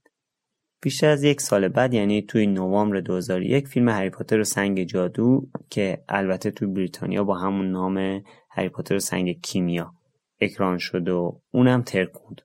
90 ممیز 3 میلیون دلار فروش توی اولین آخر هفته اکران و 317 میلیون دلار فروش تا پایان اکران فقط توی سطح آمریکا که برای اون سال یه رکورد محسوب می‌شد. بنابراین عنوان پرفروشترین فیلم سال 2001 به فیلم اول هری پاتر رسید. حالا دیگه با اکران فیلم اول شهرت هری پاتر چند برابر شده بود. تا حدی که طبق یه آمار توی همون سال 2001 توی جهان هر سی ثانیه یه نفر خوندن کتابای هری پاتر رو شروع کرد. از اینجا به بعد دیگه تقریبا هر دو سال یه کتاب و یه فیلم بیرون میومد و تقریبا هم همه به صدر جدول پرفروشترین های سال می‌رسیدن. 17 سال از زندگی جو به نوشتن کتاب های هری پاتر گذشت. تو ادامه منم می‌خوام به همین بهونه به 17 مورد از اتفاقا و جزئیات زندگی جو بپردازم که شاید جایی نشینده باشید و براتون جالب باشه. یک عروسی با لباس مبدل. بعد از انتشار کتاب چارو وقتی که زندگی جو از شرایط سخت قبلی بیرون اومد جو دیگه تنهایی خسته شده و دنبال یه مرد میگشت. اون دنبال یه مردی میگشت که خودش کار خودش رو داشته باشه و تقریبا به یه پیشرفتی رسیده باشه که به خاطر پول جو نزدیکش نشه. با نیل مورای دکتر هوشبری آشنا شد و توی سال 2001 طی مراسم خصوصی تو Millions of people have lost weight with personalized plans from Noom, like Evan, who can't stand salads and still lost 50 pounds. Salads, generally, for most people, are the easy button, right? For me, that wasn't an option. I never really was a salad guy. That's just not who I am. But Noom worked for me. Get your personalized plan today at Noom.com. Real Noom user compensated to provide their story. In four weeks, the typical Noom user can expect to lose one to two pounds per week. Individual results may vary. How would you like to look five years younger? In a clinical study, people that had volume added with Juvederm Voluma XC in the cheeks perceived themselves as looking five years younger at six months after treatment. Look younger, feel like you. Add volume for lift and contour in the cheeks with Juvederm Voluma XC. Reverse signs of aging by adding volume to smooth laugh lines with Juvederm Volure XC. For important safety information and to find a licensed specialist, visit juvederm.com. That's J U V E D E R M.com. Not for people with severe allergic reactions, allergies to lidocaine, or the proteins used in Juvederm. Common side effects include injection site redness, swelling, pain, tenderness, firmness, lumps, bumps, bruising, discoloration, or itching. There's a risk of unintentional injection into a blood vessel, which can cause vision abnormalities, blindness, stroke, temporary scabs, or scarring. Talk to a licensed specialist to find out if it's right for you. نشون ازدواج کردن. جالب اینه که برای خرید لباس عروسیش مجبور شد با چهره مبدل و گیریم ناشناس بره بیرون تا مردم نشناسنش. کمتر از دو سال بعد توی مارس 2003 و زمانی که نوشتن کتاب پنج یعنی هری پاتر و محفل ققنوس تموم شده بود و توی مرحله چاپ بود اونا صاحب یه پسر به نام دیوید شدن. دو سال بعدم دقیقا وقتی شرایط مشابهی برای کتاب شیشم یعنی هری پاتر و شاهزاده دورگه بود صاحب یه دختر به اسم مکنزی شدن. خانم رولینگ البته نوشتن کتابای ششم و هفتم و به خاطر رسیدگی به فرزندای نوزادش برای چند ماهی متوقف کرد. دو شهرت هالیوودی شهرت خانم رولینگ کم دردسر نداشته براش. یکی از دلایلش این بود که یهو مشهور شد. دقیقا مثل شخصیت هری. اما اصلی ترین دلیلش این بود که جو اصلا انتظار این حجم از شهرت رو نداشت. چون نویسنده اصلا اینطوری مشهور نمیشن. کتابشون مشهور میشه ولی خودشون رو به چهره خیلی کسی نمی‌شناسه. اما شهرت هری پاتر دامن نویسندش رو هم گرفت و خود خانم رولینگ و تمام افرادی که به نحوی با ایشون در ارتباط بودن تحت فشار خبرنگارا قرار گرفتن. در واقع شهرت خانم رولینگ بیشتر به ستاره هالیوود چه باید داره تا یه نویسنده موفق. مثلا خبرنگارا چندین بار افتادن دنبال شون اون دوست دوران مدرسه جو بود که در مورد جو بیشتر ازش بپرسن. یا پدرش یا همسایه های زمان کودکیش و کلا بقیه. از یه جایی به بعد دیگه خانم رولین قاطی کرد.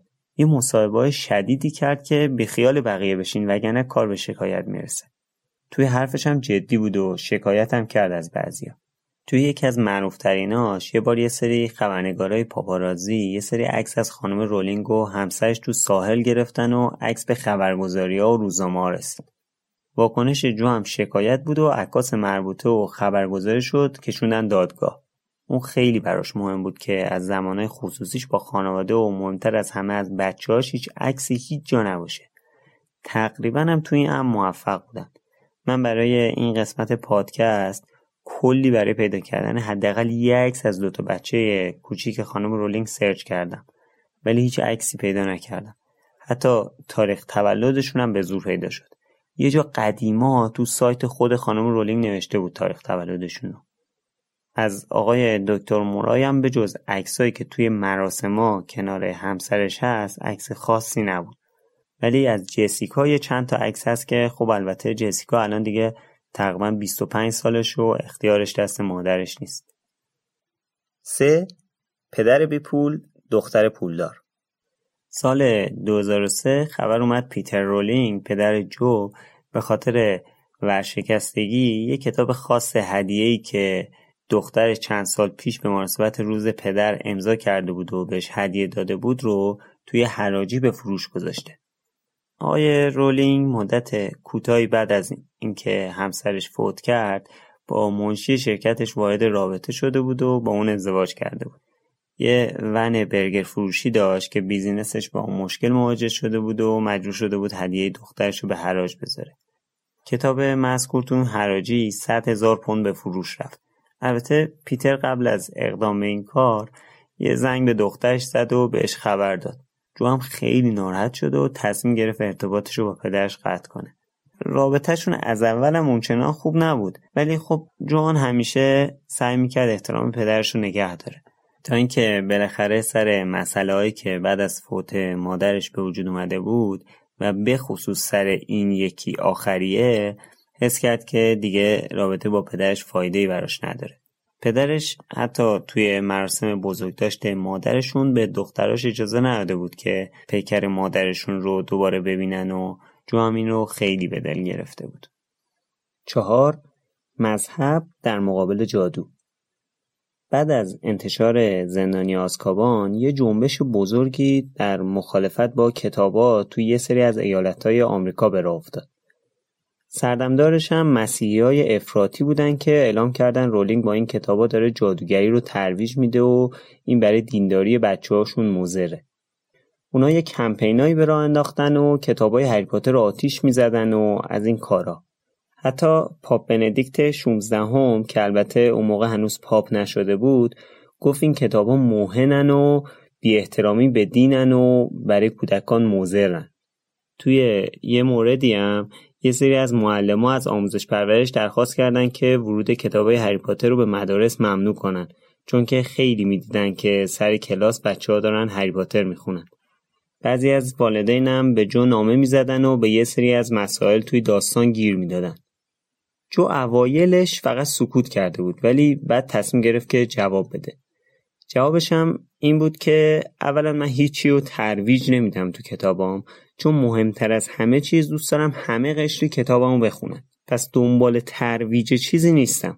مطمئنم که اصلا کتابا رو نخوندین که این گیرای علکی رو میدین. ضمن اینکه من دارم کتابا رو واسه دل خودم می‌نویسم. پس هر جور دلم بخواد مینویسمشون. شما می‌تونی ندی بچت بخونه. من خودم مادرم. شما حق داری طبق طرز فکر خودت تشخیص بدی که بچت چی بخونه و چی نخونه. ولی نمی‌تونی برای بچه های دیگران تصمیم بگیری که. پس شما کنترل تو رو بچه خودت اعمال کن لطفا.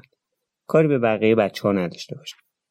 در ادامه هم گفته مشکلی با اینکه کتابمو بسوزونید ندارم. چون نمی‌تونید بدون اینکه اونا رو بخرید بسوزونیدشون. با وجود اینکه بارها از کتابا این نتیجه گیری شده که جو دین یا خدا اعتقادی نداره اما خود جو بارها تاکید کرده که به خدا و زندگی پس از مرگ معتقده و نشونه هم توی کتاب موجوده به خصوص نشانه های مسیحیت توی کتاب آخر. حالا یه چیزی هم اینجا بگم. توی ایران هم از این صحبت ها زیاد شده. حالا اینا که شنیدیم در مورد مسیحیت بود. ولی صدا و سیما برنامه های متعددی ساخته بود در مورد اینکه مثلا این فیلم ها یا این کتاب ها رو برای بچه های ایرانی یا برای مسلمون ها ساختن. اینا سهیونیستی و برای اینکه نمی‌دونم بچه ها رو از اسلام و اینا زده کنن و از این حرفا می‌بینید که این حرفا از طرف مسیحی های افراطی هم بوده و خیلی مربوط به اسلام و این چیزا نبوده. به حال از این حرفا زیاد میشنویم دیگه. حال در مورد هری پاتر هم گفتم.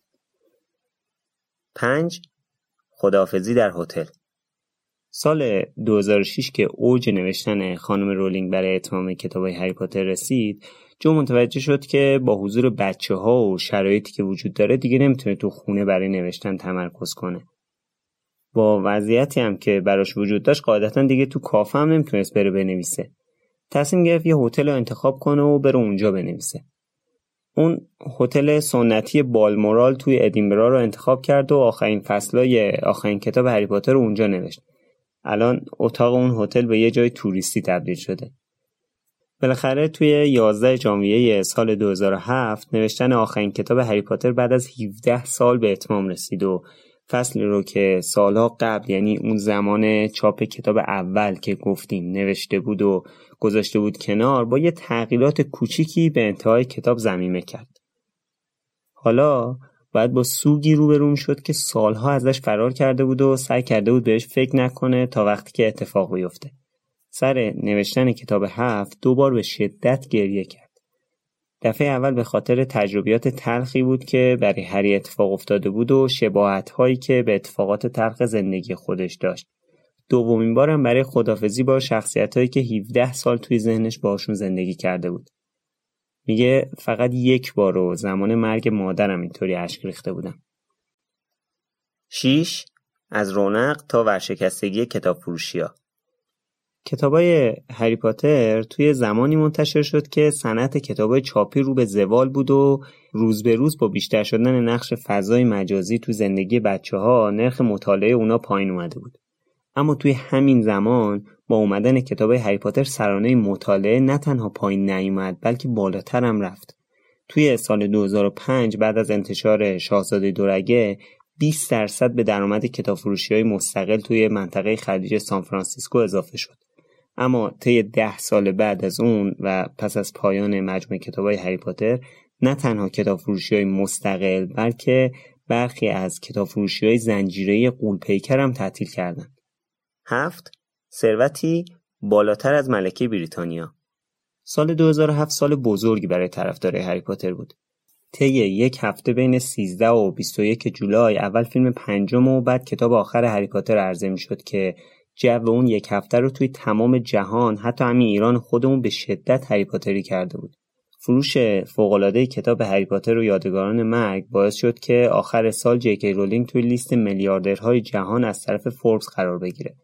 حالا اون به اولین نویسنده میلیاردر جهان تبدیل شده و ثروتی بالاتر از ثروت ملکه بریتانیا رو داشت و توی آخر سال هم بعد از ولادیمیر پوتین در مقام دوم فرد سال 2007 توسط مجله تایم قرار گرفت. 8. تجربه رویای قدم زدن در هاگوارتس سالها بود که کمپانی یونیورسال دنبال خانم رولینگ افتاده بود که یه theme park هری پاتری بسازه اما با مخالفتش روبرو شد. بالاخره توی سال 2007 بعد از پیشنهاد فوق‌العاده‌ای که این کمپانی ارائه داد رولینگ راضی شد یه توضیح در مورد theme park برای اونایی که نمی‌دونن بدم. شهر بازیایی که ما می‌شناسیم و توی انگلیسی بهش میگن amusement park توی امیوزمنت پارک ها تمرکز سازنده ها روی وسایل بازی است. اما توی تم پارک ها تمرکز روی فضا سازی یا همون تم هستش. مثل تم پارک های دیزنیلند. به هر حال سال 2010 تمپارک دنیای جادویی هری پاتر توی اورلاندوی فلوریدا افتتاح شد که چند سطح بالاتر و بهتر از تمپارک های دیگه بود. توی اونجا می‌تونید از قلعه هاگوارتس و دهکده هاگزمید دیدن کنید. نوشیدنی جادویی بنوشید و وسایل جادویی عجیب و غریبی که توی فیلم ها دیدید و بخرید. تا الان دو تا پارک مشابه دیگه توسط یونیورسال توی ژاپن و هالیوود افتتاح شده و یه زمانی هم یه صحبتهایی در مورد ساخت یکشون توی چین بود. 9. بلندترین فرش قرمز تاریخ سینما وقتی که سال 2009 اعلام شد که کتاب یادگان مرگ رو می‌خوان توی دو تا فیلم بسازن طرفدارا به دو دلیل خیلی خوشحال شدن یکی به خاطر اینکه دیرتر باید با هری پاتر خدافزی کنن دومی هم اینکه حذویات فیلم ها خیلی کمتر میشه نوامبر 2010 و جولای 2011 دو فیلم هری پاتر و یادگاران مرگ قسمت اول و دوم اکران شد و بازیگرا و خانم رولینگ بعد از ده سال توی بلندترین فرش قرمز تاریخ سینما که از میدون ترافالگار تا میدون لستر شهر لندن پهن شده بود با طرفدارا خدافزی کردند. مراسم افتتاحیه‌ای که از چند روز قبل طرفدارا رو توی یکی از اصلی ترین میدونای شهر لندن دور هم جمع کرده بود تا برای آخرین بار بازیگرای حالا دیگه خیلی مشهور این سری فیلم ها رو از نزدیک ببینن. آخر مراسم دیوید هیمن تهیه کننده هر هشتا فیلم و دیوید ییتس کارگردان چهارتا فیلم آخر و همراه دنیل رادکلیف، اما واتسون و روپرت گرینت و البته خود جیکی رولینگ یک به یک طی سخنرانیهایی از طرفدارا تشکر کردن و ازشون خدافزی کردند. طرفدارایی که وقتی کتاب اول خوندن دبستانی بودن و در طول بیش از یک دهه انتشار کتابا و نمایش فیلما با اونا بزرگ شدن. دقیقا مثل بازیگرای محبوبشون. each and every person, not only in this square but also watching around the world, who will see this film and who have followed these films over the last 10 years, will carry this story with them through the rest of their lives. And it will affect what they do. Joe, thank you for writing these amazing books and for being.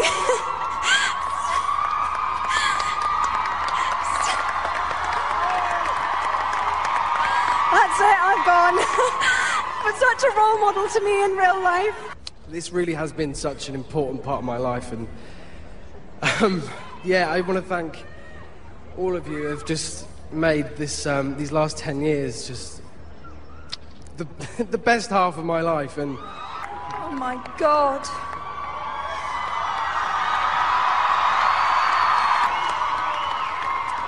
You know what? Maybe I'll just write another one, and maybe. That is a joke, but you have no idea I've never come closer than standing up here tonight. No story lives unless someone wants to listen. So thank you, all of you. Thank you for queuing for the books all those years. Thank you for camping out in a wet Trafalgar Square. Whether you come back by page or by the big screen, Hogwarts will always be there to welcome you home. ده گسترش دنیای هری پاتر از خانم رولینگ بارها و بارها پرسیده شد که آیا قصد داره ادامه‌ای برای هری پاتر بنویسه رولینگ هم همیشه می‌گفت هیچ وقت نمیگم هیچ وقت. اما قصدی برای این کار ندارم و فکر می‌کنم کارم با هری تموم شده. با این وجود اتفاقای زیادی بعد از پایان کتابای هری پاتر برای دنیای جادویی اون افتاده. خانم رولینگ سال 2011 توی روز تولدش یه سورپرایز برای طرفدارا داشت و یه وبسایت به اسم پاترمور به عنوان یه دایره المعارف هری پاتری افتتاح کرد که هر از چنگای اطلاعات جدیدی که توی کتابا نیستن و اونجا منتشر می‌کنه. از سال 2013 یه زمزمه های شنیده شد مبنی بر اینکه وارنر برادرز قصد داره یه مجموعه فیلم مشتق یا اسپیناف برای فیلم های هری پاتر بسازه و فیلمنامه این فیلم ها هم قرار خود خانم رولینگ بنویسه. این مجموعه فیلم اولش قرار بود سه قسمتی باشه که بعد اونو به پنج قسمت افزایش دادن. تا به حال دو فیلم از این مجموعه ساخته شده. جانوران شگفنگیز و زیستگاه آنها که تو سال 2016 اکران شد و جانوران شگفتانگیز جنایات گریندلوالد که توی سال 2018 اکران شد یعنی همین چند ماه پیش. فیلمنامه قسمت سوم هم جدیدن آماده شده و قراره که سال 2020 یا 2021 اکرام بشه. در مورد اینکه این مجموعه فیلم پنج قسمتی اصلا در مورد چی هست و چه ربطی به داستان هری پاتر داره خیلی چیزی نمیگم چون به پادکستمون مربوط نیست.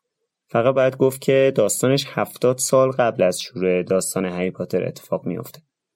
علاوه بر اینا یه اتفاق هیجان انگیز دیگه هم توی دنیای هری پاتر افتاد و اون یه تئاتری هست به اسم هری پاتر و فرزند نفرین شده این تئاتر که از 3 جولای 2016 توی لندن به روی صحنه رفته قرار از سال دیگه تو نیویورک هم اجرا بشه و طبق چیزایی که در مورد شنیدم اتفاقای جدیدی توی صنعت نمایش توش اتفاق افتاده که میگن قبلا نمی‌شده اجراشون کرد.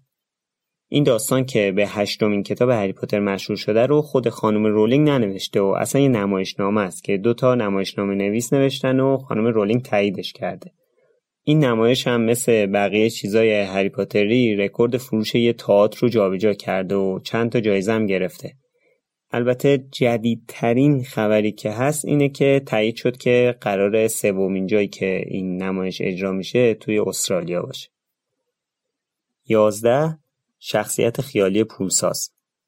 خیلی جالبه که هری پاتر تو هر عرصه و صنعتی وارد شده تقریبا میشه گفت که به موفقیت چشمگیری رسیده. کتابا رکورددار، کتابای صوتی رکورددار، فیلم‌ها رکورددار، تئاتر پرفروش، عروسک و لگو، انواع بازی رومیزی و رایانه‌ای پرفروش، تم پارک هم پرباز دید. داستان فراتر هم بوده که دیگه جو اجازه پیشروی بیشتر نده. توی یه مورد عجیب مایکل جکسون پیشنهاد یه تئاتر موزیکال رو به رولینگ داده که پیشنهادش رد شده. فکر کنید یه کنسرت هری که مایکل میساخت چی می‌شد؟ هری پاتر الان برندی با ارزش 25 تا 30 میلیارد دلاره. طبق آماری که توی فوریه 2018 منتشر شده بیشتر از 500 میلیون نسخه کتاب هری پاتر به 80 زبان مختلف فروخته شده که اون رو به پرفروشترین کتاب جهان تبدیل کرده. حتی بیشتر از انجیل. کل فیلم ساخته شده برای دنیای جادویی هم بیشتر از 9 میلیارد دلار فروش داشته که بعد از دنیای مارول و استار وارز پرفروشترین مجموعه فیلم جهانه. شهرت هری پاتر به حدی شد که توی افتتاحیه المپیک 2012 لندن از الماناش به عنوان یکی از افتخارهای بریتانیا تو مراسم استفاده شد و خود خانم رولینگ هم به صورت کاملا غیرمنتظره و اعلام نشده تو مراسم حاضر شد و یه قسمتی از کتاب پیتر پن رو خوند. دوازده هری محبوب ماندگار کتابای هری پاتر یه ویژگی خلاقانه داشت که تا قبل از اون توی صنعت کتابای کودک و نوجوان خیلی بهش توجه نشده بود. هر کتاب که جلو می‌رفت شخصیت های اصلی داستان بزرگتر می شدن و مسائلشون هم پیچیده تر می شد. دقیقا همین اتفاق داشت برای خاننده هاشم می افتاد. باور بکنید یا نه اون زمانی یه اتفاق شگفنگیز توی این صنعت بود و بعضی این رو بزرگترین تغییر توی صنعت کتاب کودک از قرن 18 19 میلادی می‌دونن. تا قبل از هری پاتر کتابای کودک با یه شخصیت که توی یه شرط سنی و با یه دقدقای خاصگیر کرده نوشته می شدن. در کنار این ویژگی جو از مفهوم عشق به طرز شگفتآوری توی داستانش استفاده کرد و عشق و دوستی رو به اصلی ترین جوهره داستانش تبدیل کرد. این تو زمونه اتفاق میفته که روز به روز روابط داره از اون حالت صمیمیش خارج میشه و آدما بیشتر دنبال این چیزا تو داستانا میگردن. جو با استفاده از جادو و جادوگری که یه چیز مرموز و اغلب منفیه اون رو به نقطه قوت داستانش تبدیل کرد و حس مردم رو به جادو تغییر داد و شاید همین باعث نگرانی مذهبی شده بود. یکی دیگه از دلایل موفقیت هری پاتر دقت کم نظیر جو به جزئیات بود. تا حدی که اون میگه این هفت کتاب رو به صورت یک کتاب می‌بینه و هیچ وقت حس هفت داستان متفاوت رو بهشون نداشته. و همین باعث شده که شما چیزایی رو توی کتاب اول می‌بینی که دلیلش رو توی کتاب هفت متوجه میشی. و حتی بعض جواب برعکس. یعنی کتاب هفتو که داری می‌خونی یه جمله ای رو دلیلش رو متوجه نمیشی. بعد اگه دوباره کتاب یک رو بخونی یا متوجه دلیلش میشی که اه پس داستان از این قرار بوده. این وقتی جالب تر میشه که متوجه بشی که این دوتا کتاب رو با فاصله 17 سال از هم نوشته. و البته اینم بگم که دقیقا نقطه ضعف فیلم ها همینه که چون کارگردان های مختلف اونا رو ساختن اصلا حس یه داستان واحد به بیننده دست نمیده. جو توی نوشتن این داستانه از دانش ادبیات کلاسیکش که توی دانشگاه خونده بود خیلی استفاده کرد و بعضی موقع هم از افسانه های نقاط مختلف جهان و کتاب های قدیمی بعضی اسما رو کش رفت. جمله زیادی از کتاب های هری پاتر مشهور شده که از عین همونا تو فیلم هم استفاده شده. حالا با یه ذره تغییر کوچولو. معمولا این جمله های مشهور هم از زبون دامبلدور به هری گفته میشه. چند تا از اون جمله ها رو براتون بگم. هری این انتخاب های ماست که حقیقت باطنی ما رو نشون میده نه توانایی های ما. It is not our abilities that show what we truly are. It is our choices. دلت برای مرده ها نسوزه هری برای زنده ها دلسوزی کن و بیشتر از همه برای کسایی که بدون عشق زندگی می‌کنن Do not pity the dead, Harry. Pity the living. And above all, all those who live without love. از این نقل قولا خیلی زیاده. اما جالب ترین نقل قول کل کتاب های هری پاتر می‌رسه به این جمله توی اولین فصل اولین کتاب. اون مشهور میشه یه قهرمان ای میشه. تعجبی نداره اگه در آینده مردم اسم امروز رو روز هری پاتر نامگذاری کنن.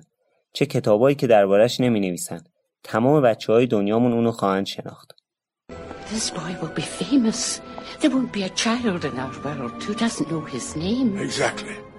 اتفاقی که تقریبا میشه گفت در واقعیت به حقیقت تبدیل شد. جو احتمالا این جمله رو سال 1990 91 نوشت. یعنی حتی قبل از اینکه با جورجارانتس اون همسر پرتغالی سابقش آشنا بشه. سالها بعد واقعا کمتر بچه یا شاید کمتر فردی توی جهان پیدا میشه که اسم هری پاتر رو نشینده باشه. البته طبق گفته خود جو یه بار دیگه هم همچین چیزی بهش الهام شده بود. یه بار توی اون دوران افسردگی و اینا وقتی کالسکه به دست داشت توی خیابونای ادینبرا راه می‌رفت یه صدایی توی ذهنش اومد که بنویسش. شاید چاپ نشه ولی اگه چاپ بشه موفق میشه. جو آدم با اعتماد به نفسی نبود اما طبق گفته خودش این تنها چیزی بود که بهش باور پیدا کرد. But I do remember one day writing Philosopher's Stone, I was walking away from the cafe where I've been working. And I had this moment where I suddenly thought, it was like a, another voice speaking to me, and the voice said, the difficult thing's going to be to get published. If it's published, it will be huge. Wow. And that is exactly what it was. So there was some hint that the voice had said to you. Well, the thing is, you've got to believe, haven't you? Yes. You know, I was I was not the world's most secure person. Um, I wasn't someone with an enormous amount of, in fact, I'd say I was someone with not much self belief at all. And yet, in this one thing in my life, I believed. That was the one thing in my life. I felt I can tell a story. 13 رازی که زود برملا شد. توی آوریل 2013 کتاب جنایی آوای فاخته نوشته رابرت گالبریث منتشر شد. این کتاب یه داستان جنایی از مجموعه احتمالاً بیشتر از هفت جلدی با شخصیت اولی به اسم کاراگاه کورمورن استرایک بود. کتاب آقای فاخته که اولش با تیراژ کمی چاپ شده بود در ابتدا خیلی توجه خاصی رو جلب نکرد. اما 13 جولای 2013 یعنی سه ماه بعد از انتشار کتاب روزنامه ساندی تایمز فاش کرد که به نظر می‌رسه رابرت گالبریث یه اسم مستعار باشه که احتمالاً مربوط به جی کی رولینگه. هرچند ساندی تایمز اول یه سری داستان سرهم کرد که یه اپلیکیشن واسه فلان پروفسور دانشگاه آکسفورد کلمات رو بررسی کرده و متوجه شده این رولینگه. ولی بعدا مشخص شد که یکی از شرکای یه شرکت حقوقی که خانم رولینگ با اونا کار می‌کرد به دوست صمیمی همسرش گفته که رابرت گالبریث در واقع جی کی رولینگه. این فرد هم چند روز بعد این رو از طریق توییتر به خبرنگار ساندی تایمز فاش کرده. از شخص مورد نظر بعدا شکایت شد و قرامتش هم پرداخت کرد اما به محض افشای نام اصلی نویسنده رمان آوای فاخته فروش اون به طرز چشمگیری افزایش پیدا کرد و توی پایان سالم پرفروشترین کتاب ادبیات داستانی سال بریتانیا شد. به گفته ناشر توی سه هفته اول انتشار این کتاب فروشش فقط 500 جلد بود. اما بعد از افشای هویت اصلی نویسندهش این رقم به 18 هزار نسخه رسید. یه سال بعد توی جوان 2014 کتاب کرم ابریشم به عنوان دومین رمان از مجموعه کرمان استرایک منتشر شد. رد پای شیطان سومین کتاب این مجموعه هم توی اکتبر 2015 عرضه شد. جدیدترین کتاب این مجموعه هم توی سپتامبر 2018 با نام سفید کشنده وارد کتاب فروشی شده. از حدود دو سال پیش شبکه تلویزیونی بی بی سی وان شروع به پخش مینی سریالی به اسم استرایک بر اساس این رمانا کرد که تقریبا هر کتاب رو به دو یا سه قسمت تبدیل کردن. فصل جدیدش هم بر اساس کتاب چهارم این مجموعه توی چهار تا قسمت در دست ساخته. اینم بگم که خانم رولینگ قبل از انتشار این مجموعه یک کتاب به اسم خلای موقت نوشته بود که سال 2012 منتشر شد. خلای موقت یه داستان غیر فانتزی و سیاسیه که توی زمان حال توی یکی از روستاهای بریتانیا میگذره. با همکاری HBO و BBC وان یه سریال سه قسمتی هم از روی این رمان به همین نام ساخته شد که توی سال 2015 پخش شد. 14 جوی توییتر باز توی سایت شخصی خانم رولینگ نوشته شده که ایشون تحت هیچ شرایطی مصاحبه نمی‌کنه. تنها راه ارتباطی ایشون با بقیه اکانت توییترشون به آدرس ادساین jk underline rolling r o w l i n g هست. جو تقریبا هر روز توییت می‌کنه و در مورد هر چیزی هم نظر میده. بعضی مواقع نظرات سیاسی توندی هم از طریق توییتاش مطرح می‌کنه. مثلا جو یکی از مخالفای سرسخت دونالد ترامپه و برای مسخره کردنش تو توییتر واقعا کم نمی‌ذاره. تبلیغات گسترده‌ای برای تبلیغ رأی منفی به خروج اسکاتلند از بریتانیا توی سال 2015 و همچنین رأی منفی به خروج بریتانیا از اتحادیه اروپا یا برگزیت توی سال 2016 کرد. بعضی از موقعان به سوالای طرفدارا در مورد خودش و هری پاتر جواب میده. 15 سیارکی به نام رولینگ خانم رولینگ افتخارای متعددی تو این دوران داشته.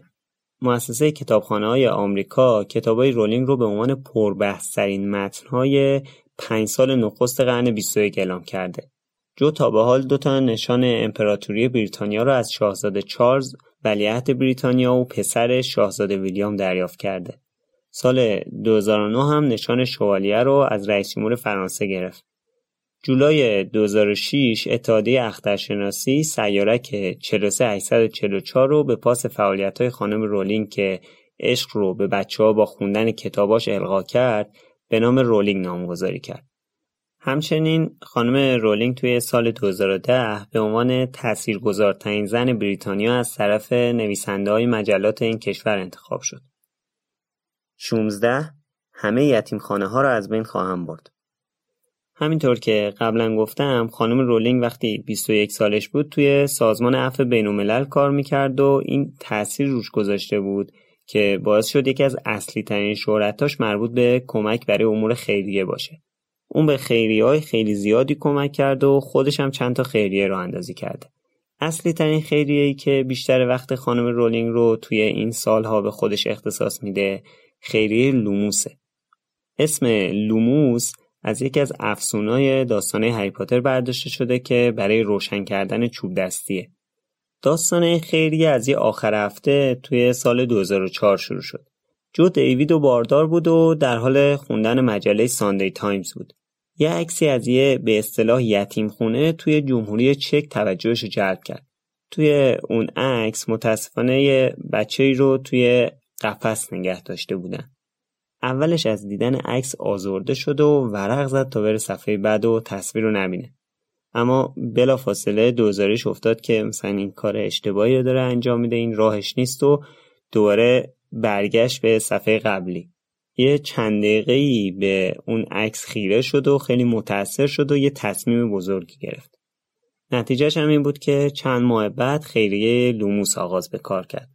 هدف این خیریه با هر خیریه متفاوته.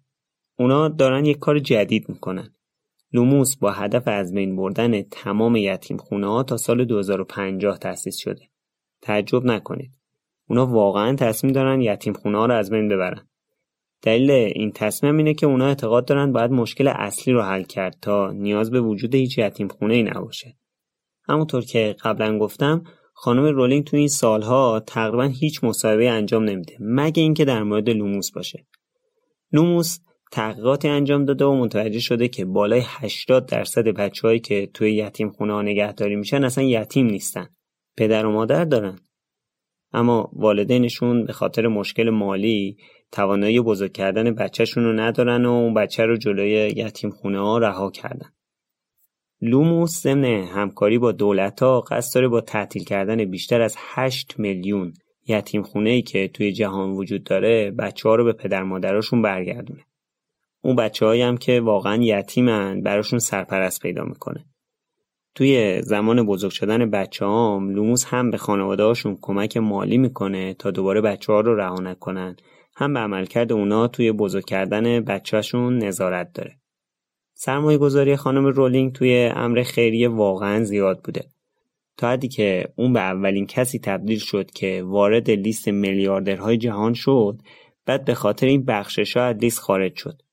یعنی سرمایش خود به خود یا به دلیل کم شدن فروش یا ارزش شرکت یا کارخونه و اینا کم نشد. فقط به خاطر این کم شد که پول زیادی رو به خیریه اختصاص داد. تخمین زده میشه که ایشون 160 میلیون دلار که تقریبا میشه 16 درصد داراییش رو صرف امور خیریه کرده. اون حتی چند بار چند تا کتاب کوچیک مرتبط با هری پاتر نوشت که درآمد فروششون به طور کامل به حساب خیریه واریز شده. Our ambition is to end child institutionalization by 2050. That's the ambition. All over the world. All over the world. Global. How many kids are we talking about? We estimate there are 8 million children in institutions worldwide, but that might be a low guess. We know at least 80% of these children aren't orphans. It's in the name, right? It, these are orphanages, except they're not. We know that 80% of these children have at least one living parent who, who and in overwhelmingly, the parent didn't want to give the child up. So why are they in the institution? Grinding poverty, over, that's the number one reason. And so what do you do? Number one, how do we reunite children with their parents? That's the number one goal. Get them back to families that want them. This is doable because it is 10 times cheaper to put a child, even with special needs, back into their family than to keep them in the institution. Really? It's 10 times. So the family themselves need, might need daycare. So we will repurpose the institution for a daycare centre, but the child's going home every night. And we've got 18,000 children out of institutions. There are cases where a child can't go home. We estimate 20% are orphans. We would firstly look in the extended family. Can we support the grandmother or the aunt to take the child? And are they happy to take them? Overwhelmingly, yes, but because the poverty is the thing that uh, overwhelmingly has driven the child into the institution, right. one of the things that Lumos has taught me is be very, very careful how you give. Because even if you're giving with the best of intentions, you may inadvertently be doing harm. You mean from, from well-meaning donors? Very, very, very well-meaning donors who are inadvertently propping up a system that we know we have nearly 100 years of hard research that shows that even a well run institution, even an institution set up with the best possible intentions, will irrevocably harm the child. So any money given to Lumos will go into the field. A lot of the solution is donate differently and volunteer differently. That's a huge message I would like to get out. Volunteering is an amazing thing, but volunteer in the right way. And volunteering in an orphanage is not a good thing to do. 17 مادری که موفقیت فرزندش رو ندید. 31 دسامبر 2001 وقتی جو برای دریافت نشان امپراتوری بریتانیا رفته بود کاخ باکینگام موقع انتظار به یاد مادرش افتاد. مادری که دقیقا یازده سال قبل اونو از دست داده بود. به این فکر کرد که چقدر تو این یازده سال زندگیش فرق کرده. اگه مادرش زنده بود چه حسی داشت که جوانو توی کاخ سلطنتی ملکه بریتانیا می‌دید. گریش گرفت. هنوزم وقتی که از مرگ مادرش صحبت می‌کنه میشه بغض و حسرت تو توی چهرش دید. مادرش که همیشه نوشته های جو رو دوست داشت و اونا رو تحسین می‌کرد فقط شیش ماه بعد از اینکه جو نوشتن هری پاتر رو شروع کرد فوت کرد و هیچ وقت نه از هری پاتر نه از موفقیت و شهرت دخترش با خبر نشد. این شاید بزرگترین حسرت زندگی جو باشه. البته اون اعتقاد داره که تاثیر مرگ مادرش توی صفحه به صفحه کتابای هری پاتر حضور داره و شاید اگه مادرش نمیمرد داستانم خیلی تغییر می‌کرد و به این موفقیت نمی‌رسید. جو اعتقاد داره که زندگی همینه. زندگی بیرحمه و ما یه چیزایی رو از دست میدیم و در قبالش یه چیزای دیگه ای رو به دست میاریم. حالا یه کار ارزشمندی که خانم رولینگ کرده این بوده که توی سال 2010 وقتی دقیقا همسن زمان مرگ مادرش یعنی 45 ساله شد ده میلیون پوند به دانشگاه ادینبرا تقدیم کرد تا یک کلینیک برای تحقیقات عصب شناسی برای مبارزه با بیماری های عصبی به خصوص MS تأسیس کنند. توی ژانویه 2013 کلینیک عصب شناسی آن رولینگ با حضور دخترش جوآن یعنی خود خانم رولینگ خودمون و شاهزاده آن دختر ملکی بریتانیا افتتاح شد. Uh, she, I think she was, uh, I think it was six months before she died, I started writing. Yeah, and I never shared it with her. So that's. You regret that? Yeah, hugely, hugely. But the odd thing is, I mean, this is life, isn't it? The books wouldn't be what they are if she hadn't died. I mean, her death is on virtually every other page of the Harry Potter books. You know, the, the, at least half of Harry's journey is, is a journey to um, deal with death. So if she hadn't died, I, I, I, don't think it's too strong to say there wouldn't be Harry Potter. There wouldn't, you know, the books are what they are because she died, because I loved her and she died. That's why they are what they are. زندگی الهام بخش خانم رولینگ که در بین طرفداراش به ملکه قصه ها مشهوره به همه ما یاد میده که اگه به ایدت باور داشته باشی و پاش وایستی می‌تونی با رویای موفقیتش سختیاتو بگذرانی. جوان از دل تنهایی، فقر و افسردگی شدید داستانی رو بیرون آورد که میلیاردها نفر توی جهان اون رو شنیدن. جو در طول 17 سال نوشتن خوب بد و زشت زندگیش رو در قالب هری پاتر به جهان ارائه داد. داستانهای هری پاتر به ما یاد دادن که به خودمون ایده ها و تخیلاتمون باور داشته باشیم و براشون قدم برداریم. اونا به ما درس عشق، دوستی و وفاداری دادن. جو المانهای اصلی که بیشتر نویسنده های بزرگ توی کتابای مشهورشون استفاده کرده بودن رو برداشت و اونها رو به سبک و سیاق زیبای خودش به داستانش اضافه کرد. خانم رولینگ با درآمد 95 میلیون دلاری توی سال 2017 در مقام سوم پردرآمدترین افراد مشهور سال از طرف فوربس قرار گرفت. توی لیستی که کریستیانو رونالدو پنجم و لیونل مسی مقام چهاردهم رو دارن. جالبه که بدونید ایلا ماسکی که توی قسمت قبل در مورد صحبت کردم اصلا توی این لیست صد نفره نیست.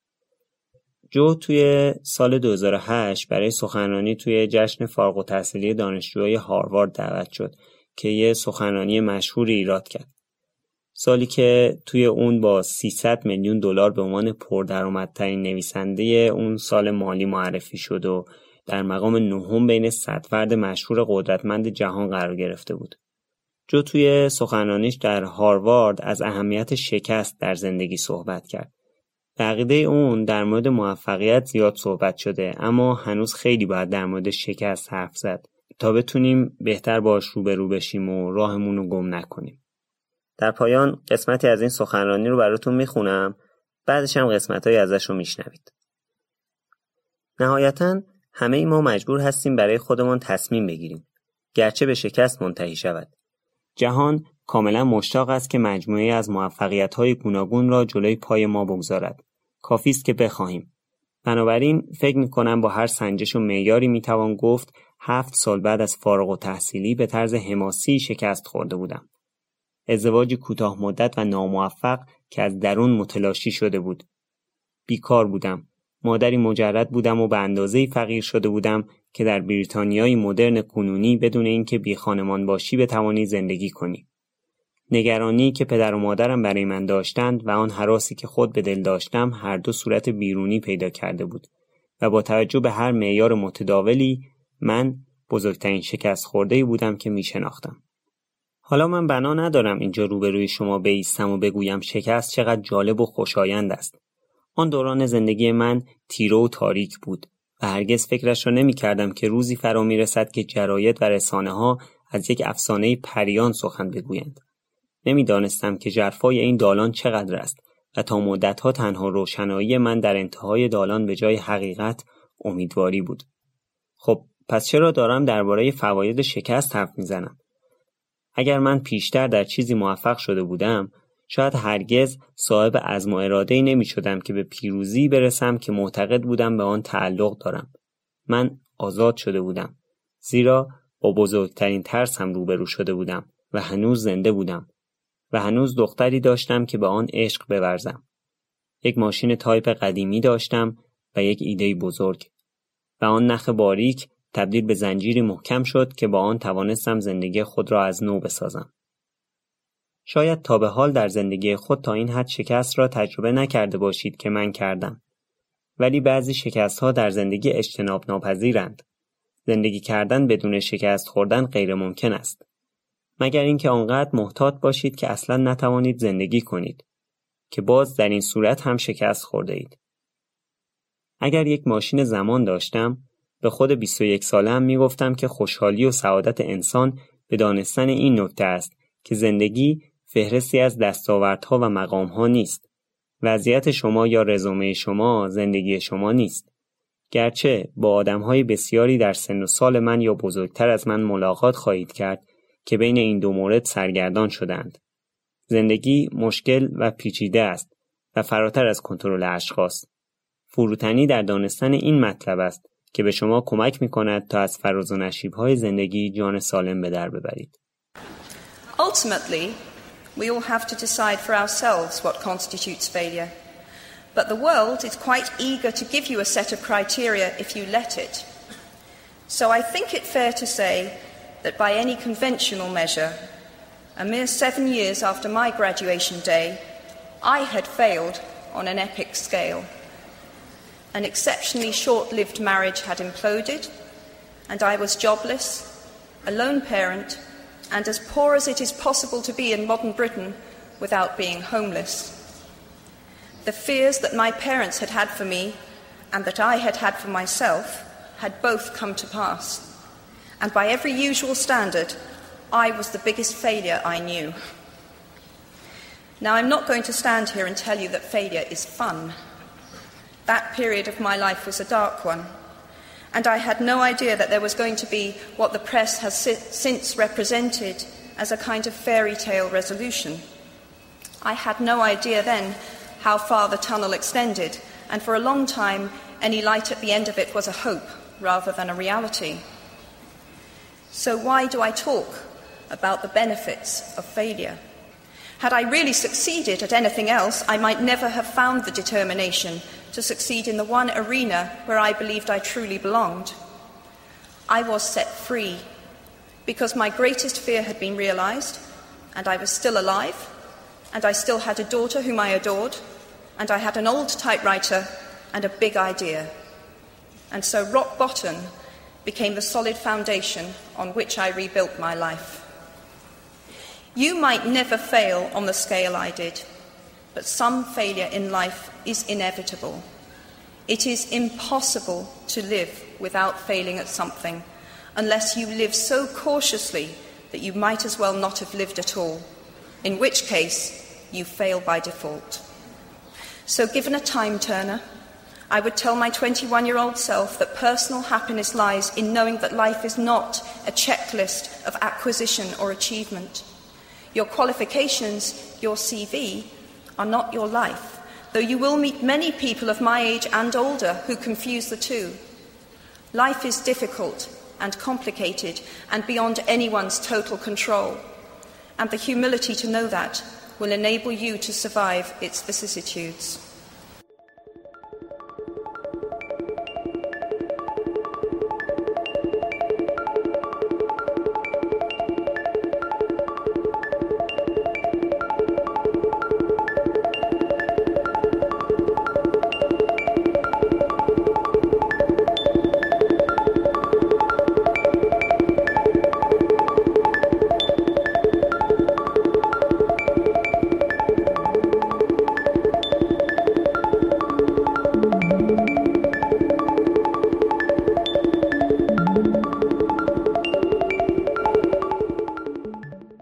که شنیدین دومین قسمت از بایوکست بود.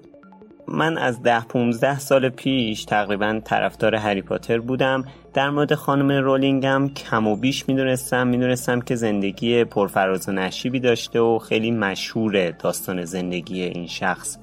ولی خب خیلی اطلاعات دقیقی نداشتم و نیاز بود که تحقیقات زیادی بکنم و کلی فیلم و مستند و مصاحبه و اینا ببینم. پروسه تحقیقات و آماده سازی متن این قسمت یه چیزی هلوش دو ماه دو ماه و نیم از من وقت گرفت و فکر می‌کنم که خیلی از جزئیاتی که خیلی جاها نشنیدین این تو من اووردم حالا یه سری چیزا شاید اضافی باشه. سعی کردم که کامل باشه و نخواستم خلاصه کنم و از این بعدم رویم همینه. می‌خوام که داستان زندگی همه افراد و اطلاعات در موردشون رو کاملتر بگم تا اینکه به حال یه مرجعی باشه و بتونید همه اطلاعات رو در مورد اون شخص بگیرید. بنابراین سعی می‌کنم که خودم رو محدود به زمان نکنم توی هر قسمت چون توی قسمت قبلی مجبور شدم به خاطر اینکه به یه ساعت برسونم اون قسمت رو یه سری مسائل جالب و حذف کنم که خب خیلی حیف شد. به هر حال امیدوارم که خسته نشده باشید. بیوکست رو من خشایار نور تولید می‌کنم. اول از همه لازم می‌دونم از همه کسایی که پادکست من رو به هر طریقی معرفی کردن تشکر کنم. به خصوص از علی بندری عزیز از پادکست چنل بی که فکر می‌کنم نیازی به معرفی نباشه و از هلی عزیز از پادکست هلی تاک. و همچنین از لاله عزیز از پادکست رادیو لاله. یه تشکر ویژم لازمه از بچه های سایت دمنتور بکنم از میلاد و امید عزیز که ویدیوهای دست اولی برای من فرستادن و خیلی کمک کردن به هر حال توی این قسمت. از مسعود و رازیه عزیز هم تشکر می‌کنم که توی این مدت ساخت پادکست خیلی کمک به من کردن. و همچنین از شمیم عزیز که آهنگ این پادکست رو برام انتخاب کرد. از شما هم خیلی تشکر می‌کنم که تا اینجا همراه من بودین و این قسمت رو شنیدین. امیدوارم که راضی بوده باشین. خیلی خوشحال میشم که نظراتتون رو در مورد قسمت قبلی و این قسمت بدونم. من رو توی توییتر، تلگرام و اینستاگرام با یوزر ادساین بایوکست پادکست می‌تونید پیدا کنید. بازم خیلی ممنون. موفق باشید.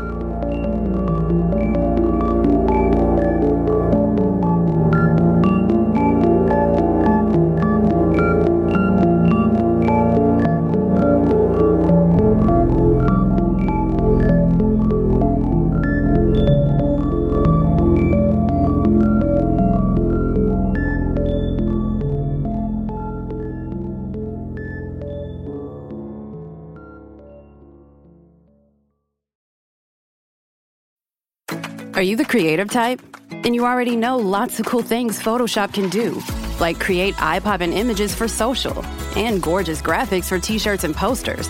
But did you also know it can instantly turn a gray sky into a fiery sunset, change black and white to color in a click, or make anything in your photo magically disappear? Maybe you're wondering can anyone use Photoshop to take images from ordinary to amazing? Nope, everyone can. Visit Photoshop.com and get started for free. Hey, it's Paige DeSorbo from Giggly Squad. High quality fashion without the price tag. Say hello to Quince. I'm snagging high-end essentials like cozy cashmere sweaters, sleek leather jackets, fine jewelry, and so much more. With Quince being 50 to 80% less than similar brands. And they partner with factories that prioritize safe, ethical, and responsible manufacturing. I love that. Luxury quality within reach. Go to quince.com slash style to get free shipping and 365 day returns on your next order. Quince.com slash style. Hi, I'm Daniel, founder of Pretty Litter. Did you know cats tend to hide symptoms of sickness and pain? I learned this the hard way after losing my cat, Gingy. So I created Pretty Litter, a health monitoring litter that helps detect early signs of illness by changing colors, saving you money and potentially your cat's life. Pretty Litter is veterinarian developed, and it's the easiest way to keep tabs on your fur baby's health right at home. Go to prettylitter.com and use code ACAST for 20% off your first order and a free cat toy. Terms and conditions apply. See site for details. Imagine the softest sheets you've ever felt. Now imagine them getting even softer over time. That's what you'll feel with Bowl and Branch's organic cotton sheets. In a recent customer survey, 96% replied that Bowl and Branch sheets get softer with every wash. Start getting your best night's sleep in these sheets that get softer and softer for years to come. Try their sheets with a 30-night guarantee. Plus, get 15% off your first order at bowlandbranch.com. Code BUTTERY. Exclusions apply. See site for details.